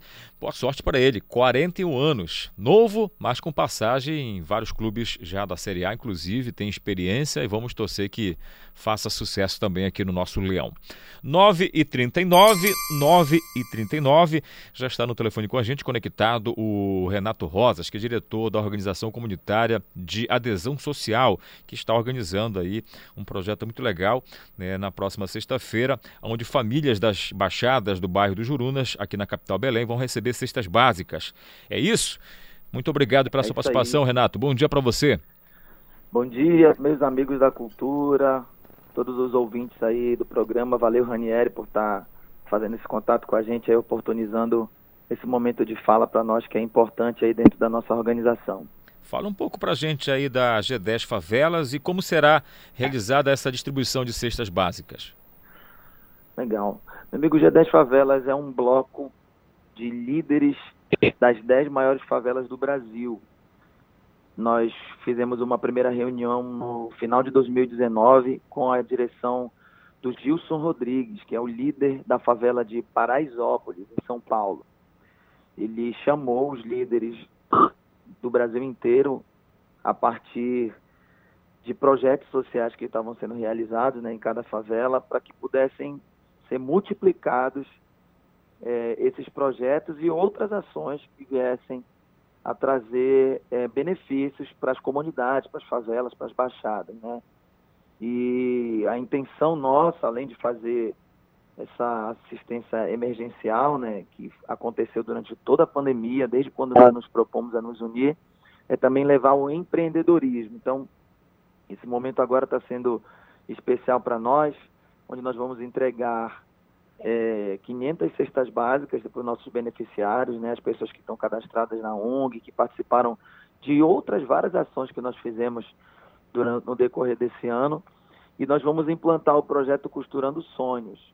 É um projeto que vem a trazer é, mulheres de Jurunas para que possam colocar a sua cri criatividade aí na, no corte e costura. Então é um momento especial para nós, onde nós vamos estar graças a Deus saindo dessa, dessa pandemia, né, dessa, desses lockdowns aí que, que aconteceram, e vamos começar agora um trabalho diferente dentro da, da nossa comunidade.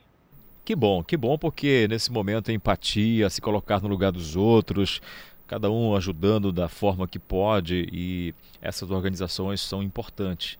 E a G10 Favela já vem fazendo um trabalho já a médio e longo prazo, bastante reconhecido, inclusive Estou é, sabendo que vocês conseguiram um prêmio aí de empreendedor social da Folha de São Paulo Exatamente. em 2020, justamente Exatamente. por essas ações, né? É, o, o, Gilson Rodrigues tem movimentado o Brasil inteiro e impulsionado as lideranças, né? Muita coisa a gente sabe que acontece lá por São Paulo, porque realmente é o centro onde estão os grandes investimentos, mas o que nós temos feito aqui também é grandioso. Quando o G10 ganha um prêmio de empreendedor social. Todos nós que fazemos parte do G10 nos outros estados, e principalmente aqui no Pará, que, digamos, é, é um dos mais afastados em relação ao, ao que é o centro do escritório da, do G10, nós nos sentimos também vitoriosos. Né? Nós não paramos em nenhum momento de trabalhar aqui as nossas ações e como nós somos envolvidos com a arte, né, nós temos esse trunfo aí, porque a arte ela quebra muros, né, ela, ela tem o poder de unir as pessoas. Então, o trabalho que nós fizemos através do projeto Farofa Black em Favela, projeto Canto do Norte, Viola e Fé, a nossa influência que nós temos aí do Instituto Arraial do Pavulagem, o projeto Canto do, é, do Meu Canto que está acontecendo agora com as crianças, ele tem feito com que a arte seja meio de mudança de vida, né? Onde a pessoa ela encontra esse momento onde ela ela mesma vai protagonizar a sua a sua melhoria de vida, a sua a sua própria história através esse crescimento como um empreendedor. É isso. Quero agradecer a sua participação aqui no nosso programa. Eu queria que você reforçasse então e convidasse né, as pessoas que vão nesse momento, né, quando assim que acontecer a ação, essa próxima sexta-feira, receber aí essa ajuda tão importante nesse momento de pandemia. Maravilha. Eu quero convidar todos que possam estar acompanhando o trabalho da Ocas ONG através do arroba ocas.ong onde nós estamos postando todas as nossas ações, atividades, projetos, né? Os projetos que nós temos realizado tanto nos Jurunas quanto comunidades fora. E possam estar indo é, assistir amanhã de manhã, quem puder conhecer o Gilson Rodrigues, essa pessoa importante no Brasil, também indo conhecer a Sueli Feio, né? Que é a diretora nacional do Costurando Sonhos. Também vamos estar nomeando pessoas da nossa região para estar fazendo a coordenação desses projetos nacionais aqui do Costurando Sonhos e mostrar para todos que se nós nos unirmos, né, grande parte do que nós temos de mazela social ele pode ser diminuído, né, graças à nossa atitude, à nossa intenção. Quem quiser falar com a gente pode nos encontrar aí pelo Instagram, ocas.ong, que nós estamos abertos aí a mostrar os nossos projetos sociais. Agradeço a cultura, você, Ranieri, seu programa, por ter abrido as portas aí para a gente estar mostrando o nosso trabalho. A gente que agradece e parabeniza a todos vocês da G10 Favelas. Obrigado pela participação, então, Renato Rosas, que é o diretor da Organização Comunitária de Ação Valeu. Social. Valeu, obrigado. 9h45, já por aqui ela, hoje, rapaz. toda, toda aí de. Toda, toda. Toda, toda, é isso. Não é sexta-feira ainda, dona Lidiane. Pois é, Estamos mas na quinta-feira. Pois é, e começo do mês, né? Férias. E meio do ano, meu Deus, como a gente estava conversando agora há pouco. Passa rápido, né? Foi num piscar de olhos. A vida é um trem-bala. É. Mas Então, eu acho é que. preciso a gente aproveitar a cada momento, a cada minuto. Eu acho que é um privilégio sempre você né, comemorar o fato de estar vivo, mas nesse momento muito mais agora, né? Sim. Com tudo que a gente vem passando. Mas vamos lá, conta pra gente. Vamos! Quinta-feira, primeiro sem censura de julho. É, a gente vai começar esse, esse primeiro de julho falando de um assunto que pouca gente costuma comentar. Que, eu vou começar com uma pergunta para ti, Kelvis. Tu gostas de. É, eu acho que sim, com certeza, de navegar na internet? Olha, eu costumo ficar muito na internet, mas ultimamente, Lidiane, eu venho necessitando uma coisa que, no meu ponto de vista, as pessoas precisam repensar um pouco. É, tipo, até um período da noite, máximo nove da noite, se desconectar para tentar ver se consegue ter uma boa noite de sono, porque assim, ficar muito ligado nas telas, eu faço uma comparação da minha vida um tempo atrás, assim, que ficava muito, muito. Eu ficava até uma, duas da manhã e não conseguia dormir direito por conta justamente dessa tensão. Então, assim, eu venho né, entrando bem mais pouco do que antes que eu fazia. Então, acho que hoje as pessoas estão muito conectadas e aí tem gente que vai até a madrugada e quando vai dormir muito pouco, uma hora, duas horas, três horas, já acorda cedo e acaba que isso a médio prazo você não percebe, mas a longo prazo você vai tendo problemas. Sim.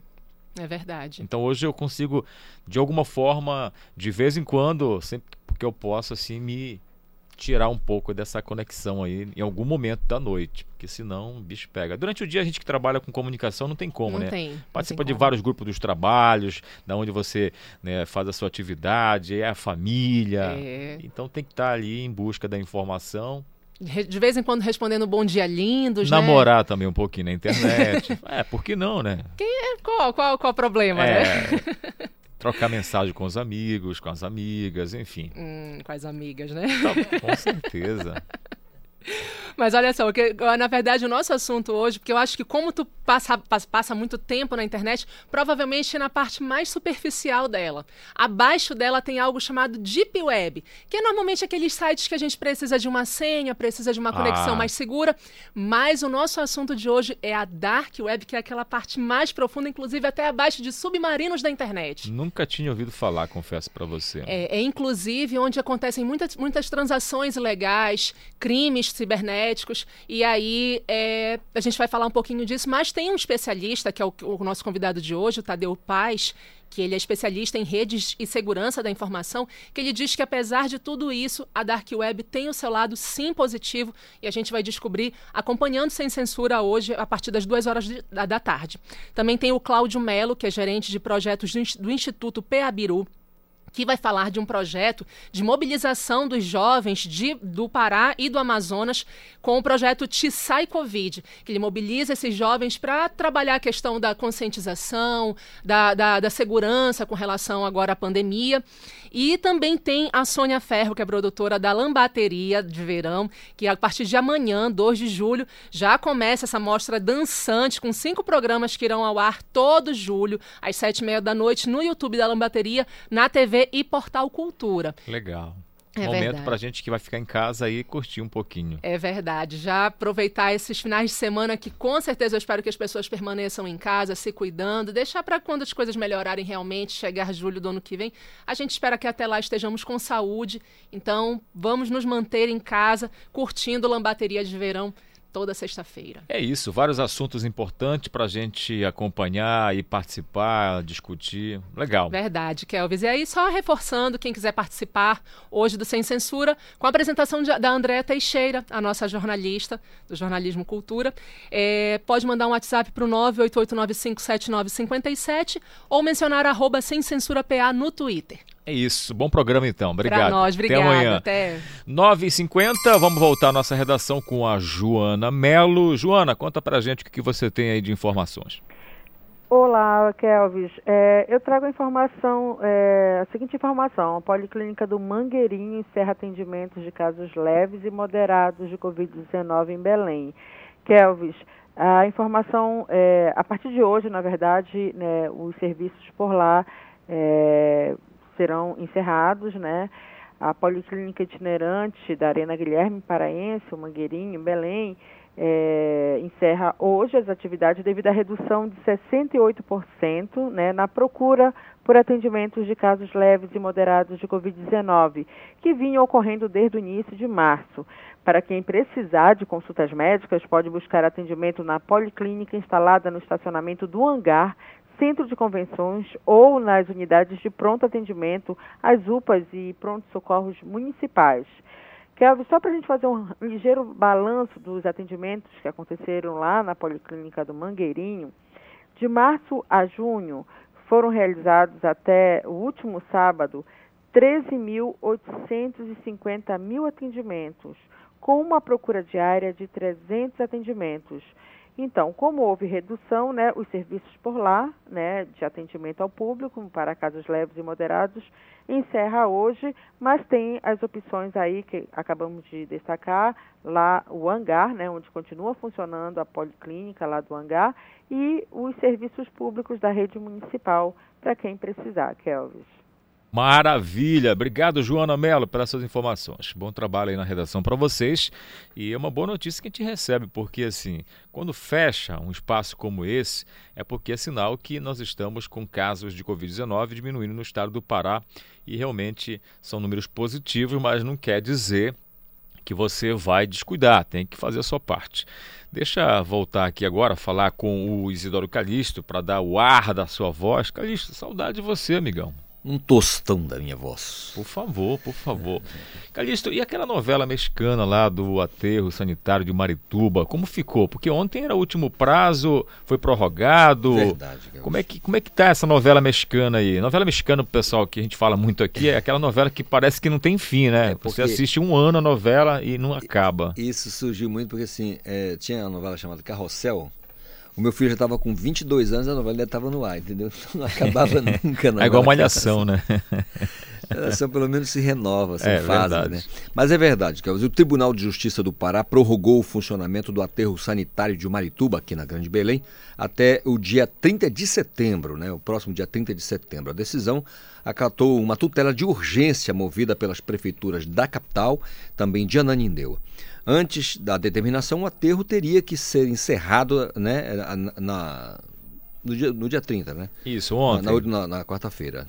De acordo com o deferimento da decisão da Justiça do Pará, anunciada na última terça, portanto ontem, é, o Aguamar, Aguamar Tratamento de Resíduos, a empresa que administra o local, Kelvas, deve manter o aterro e realizar os serviços de acordo com a resolução do Conselho Nacional de Meio Ambiente Além disso, a empresa também ela deve cumprir com o TAC, o termo de ajustamento de conduta, com o Ministério Público, né, é, que trata da prevenção de danos ambientais. Além disso, a decisão ela estipulou que todas as prefeituras é, que usarem o aterro devem comercializar a tonelada de lixo depositada lá por o teto, R$ 97,75, não mais que isso.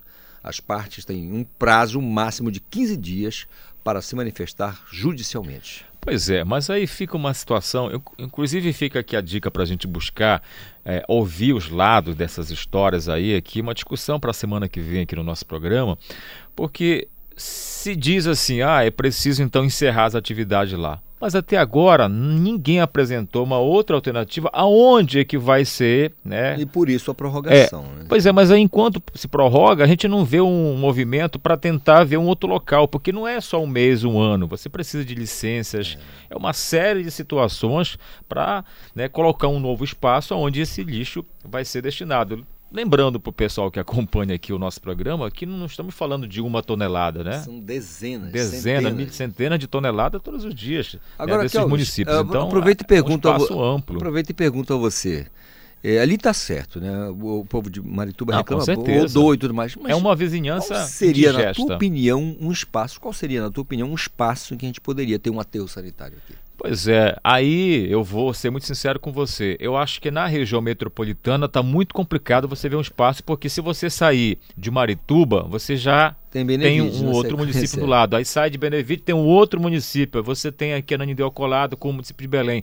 Então, assim, eu não vejo nessa região aqui um espaço assim adequado, porque pode até se começar ali, mas daqui a pouco vai ter moradores, vai ter um outro problema. ter, Então é. é preciso pensar num espaço onde de fato seja demarcada uma área onde fique longe né, de pessoas. Até, e isso todo um estudo de impacto que acaba causando nisso tudo. Por isso- Atenção, engenheiros ambientais. é, por isso que é preciso a gente ter um tempo, um prazo, mas que esse prazo possa ser buscado pelas autoridades, com empresas interessadas, em apresentar essas propostas aí, né, com tudo isso que a gente está falando aqui. Enfim, discussão para a gente ter aqui no nosso programa também, que é importante, nós estamos falando aí né, de algo extremamente delicado, que é o lixo né, das cidades. 9h56, Dani Bobinou, por falar em problema, ontem os moradores ali das ilhas, principalmente de Cotijuba, que acessam o trapiche de Quaraci, tiveram uma surpresa, foi um caos ali, né? O flutuante ali onde as embarcações encostam acabou afundando parte. E já era um problema antigo que a gente vem falando aqui, a,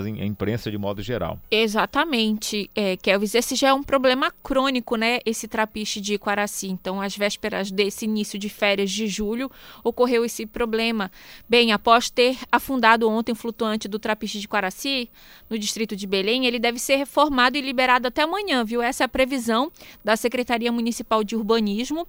A Superintendência Executiva de Mobilidade Urbana de Belém, a CEMOB, informou que, por causa do problema, o serviço da linha municipal foi suspenso temporariamente para garantir a segurança dos usuários. Entretanto, a travessia continua sendo realizada pelos barqueiros. O serviço de travessia Iquaraci-Cotijuba é realizado pela linha municipal operada pela Navegação Confiança. O mesmo trajeto também é realizado pela coopera- cooperativa de barqueiros, a Cooperbic. E em nota, a Seurbi disse que realizou uma reunião com a empresa responsável pela obra no último dia 30 de março, porque esse tra trapiche já passa por reparos há muito tempo, a fim de garantir a conclusão desses serviços. Na mesma ocasião, a empresa se comprometeu a realizar os ajustes necessários no flutante, o que não aconteceu, por isso esse problema ocorrido na manhã de ontem. E Kelvis, só um alento, né? O governador do estado, é, Helder Barbalho, junto com o prefeito de Belém, Edmilson Rodrigues, há cerca de duas semanas, anunciou obras né, do novo terminal de Quaraci. De embarque e Exatamente. Vai iniciar no final deste ano, então é um alento para quem sabe acabar com esse problema e que a prefeitura consiga resolver isso logo, porque, porque- agora no mês de julho a gente sabe que a movimentação lá Sim, no Trapiche sim. vai ser intensa e precisa garantir a segurança no embarque e no desembarque dos passageiros. Até porque, para a gente fechar esse assunto aqui, né, os contribuintes pagam. Você paga uma passagem para ter acesso a essas embarcações. Então, se você paga, você tem que ter, né, por si, um retorno aí de algo seguro. E a gente, observando nas imagens ontem, foi um caos ali e até a falta de segurança mesmo. Então, vamos aguardar essa obra em parceria do governo do estado com a prefeitura de Belém, porque vai trazer mais segurança e dignidade para quem procura ali o espaço para a embarcação. 9 e 58. Rapidamente a gente vai trazer aqui uma operação que fiscaliza terminais, inclusive aqui na capital Belém. Os detalhes com a nossa querida Mayra Albernaz. Equipes da Secretaria da Fazenda, CEFA, realizaram nesta quarta-feira uma operação de fiscalização no terminal hidroviário e rodoviário de Belém, envolvendo empresas que emitem bilhetes de passagens eletrônicos, BPE. Na operação foram fiscalizadas 45 empresas e emitidos quatro termos de apreensão e depósito. Durante a operação, também foram apreendidos talonários de passagens que são considerados documentos inadequados, já que, pela legislação, todas as passagens devem ser emitidas eletronicamente. A emissão dos bilhetes de passageiros, o recolhimento do imposto estadual traz uma segurança maior ao passageiro que tem um documento válido para comprovar a aquisição da passagem. O bilhete é emitido e armazenado eletronicamente. Facilita as obrigações acessórias dos contribuintes e permite o acompanhamento em tempo real das operações comerciais pelo fisco estadual. A legislação que cria a obrigatoriedade do uso de bilhete eletrônico existe desde 2018 com supervisão do jornalista Felipe Feitosa, Mayra Albernaz para o Conexão Cultura. Valeu, obrigado pela informação. 10 horas em ponto na Grande Belém. E a gente termina aqui o nosso Conexão. Você que participou da promoção, para o sorteio do livro de 30 anos do Balanço do Rock, a mais tribal de todas as festas. O ganhador do livro foi o Fábio Roberto Silva. Ele mora no bairro do Coqueiro, faturando então, portanto, aqui o livro de 30 anos do Balanço do Rock. Amanhã você continua participando com a gente. Inclusive, amanhã a gente vai ter um outro livro aqui de um colega nosso, radialista também, presente do nosso querido Sérgio, nosso coordenador de programação, tá bom? Daqui a pouco a gente vai trazer então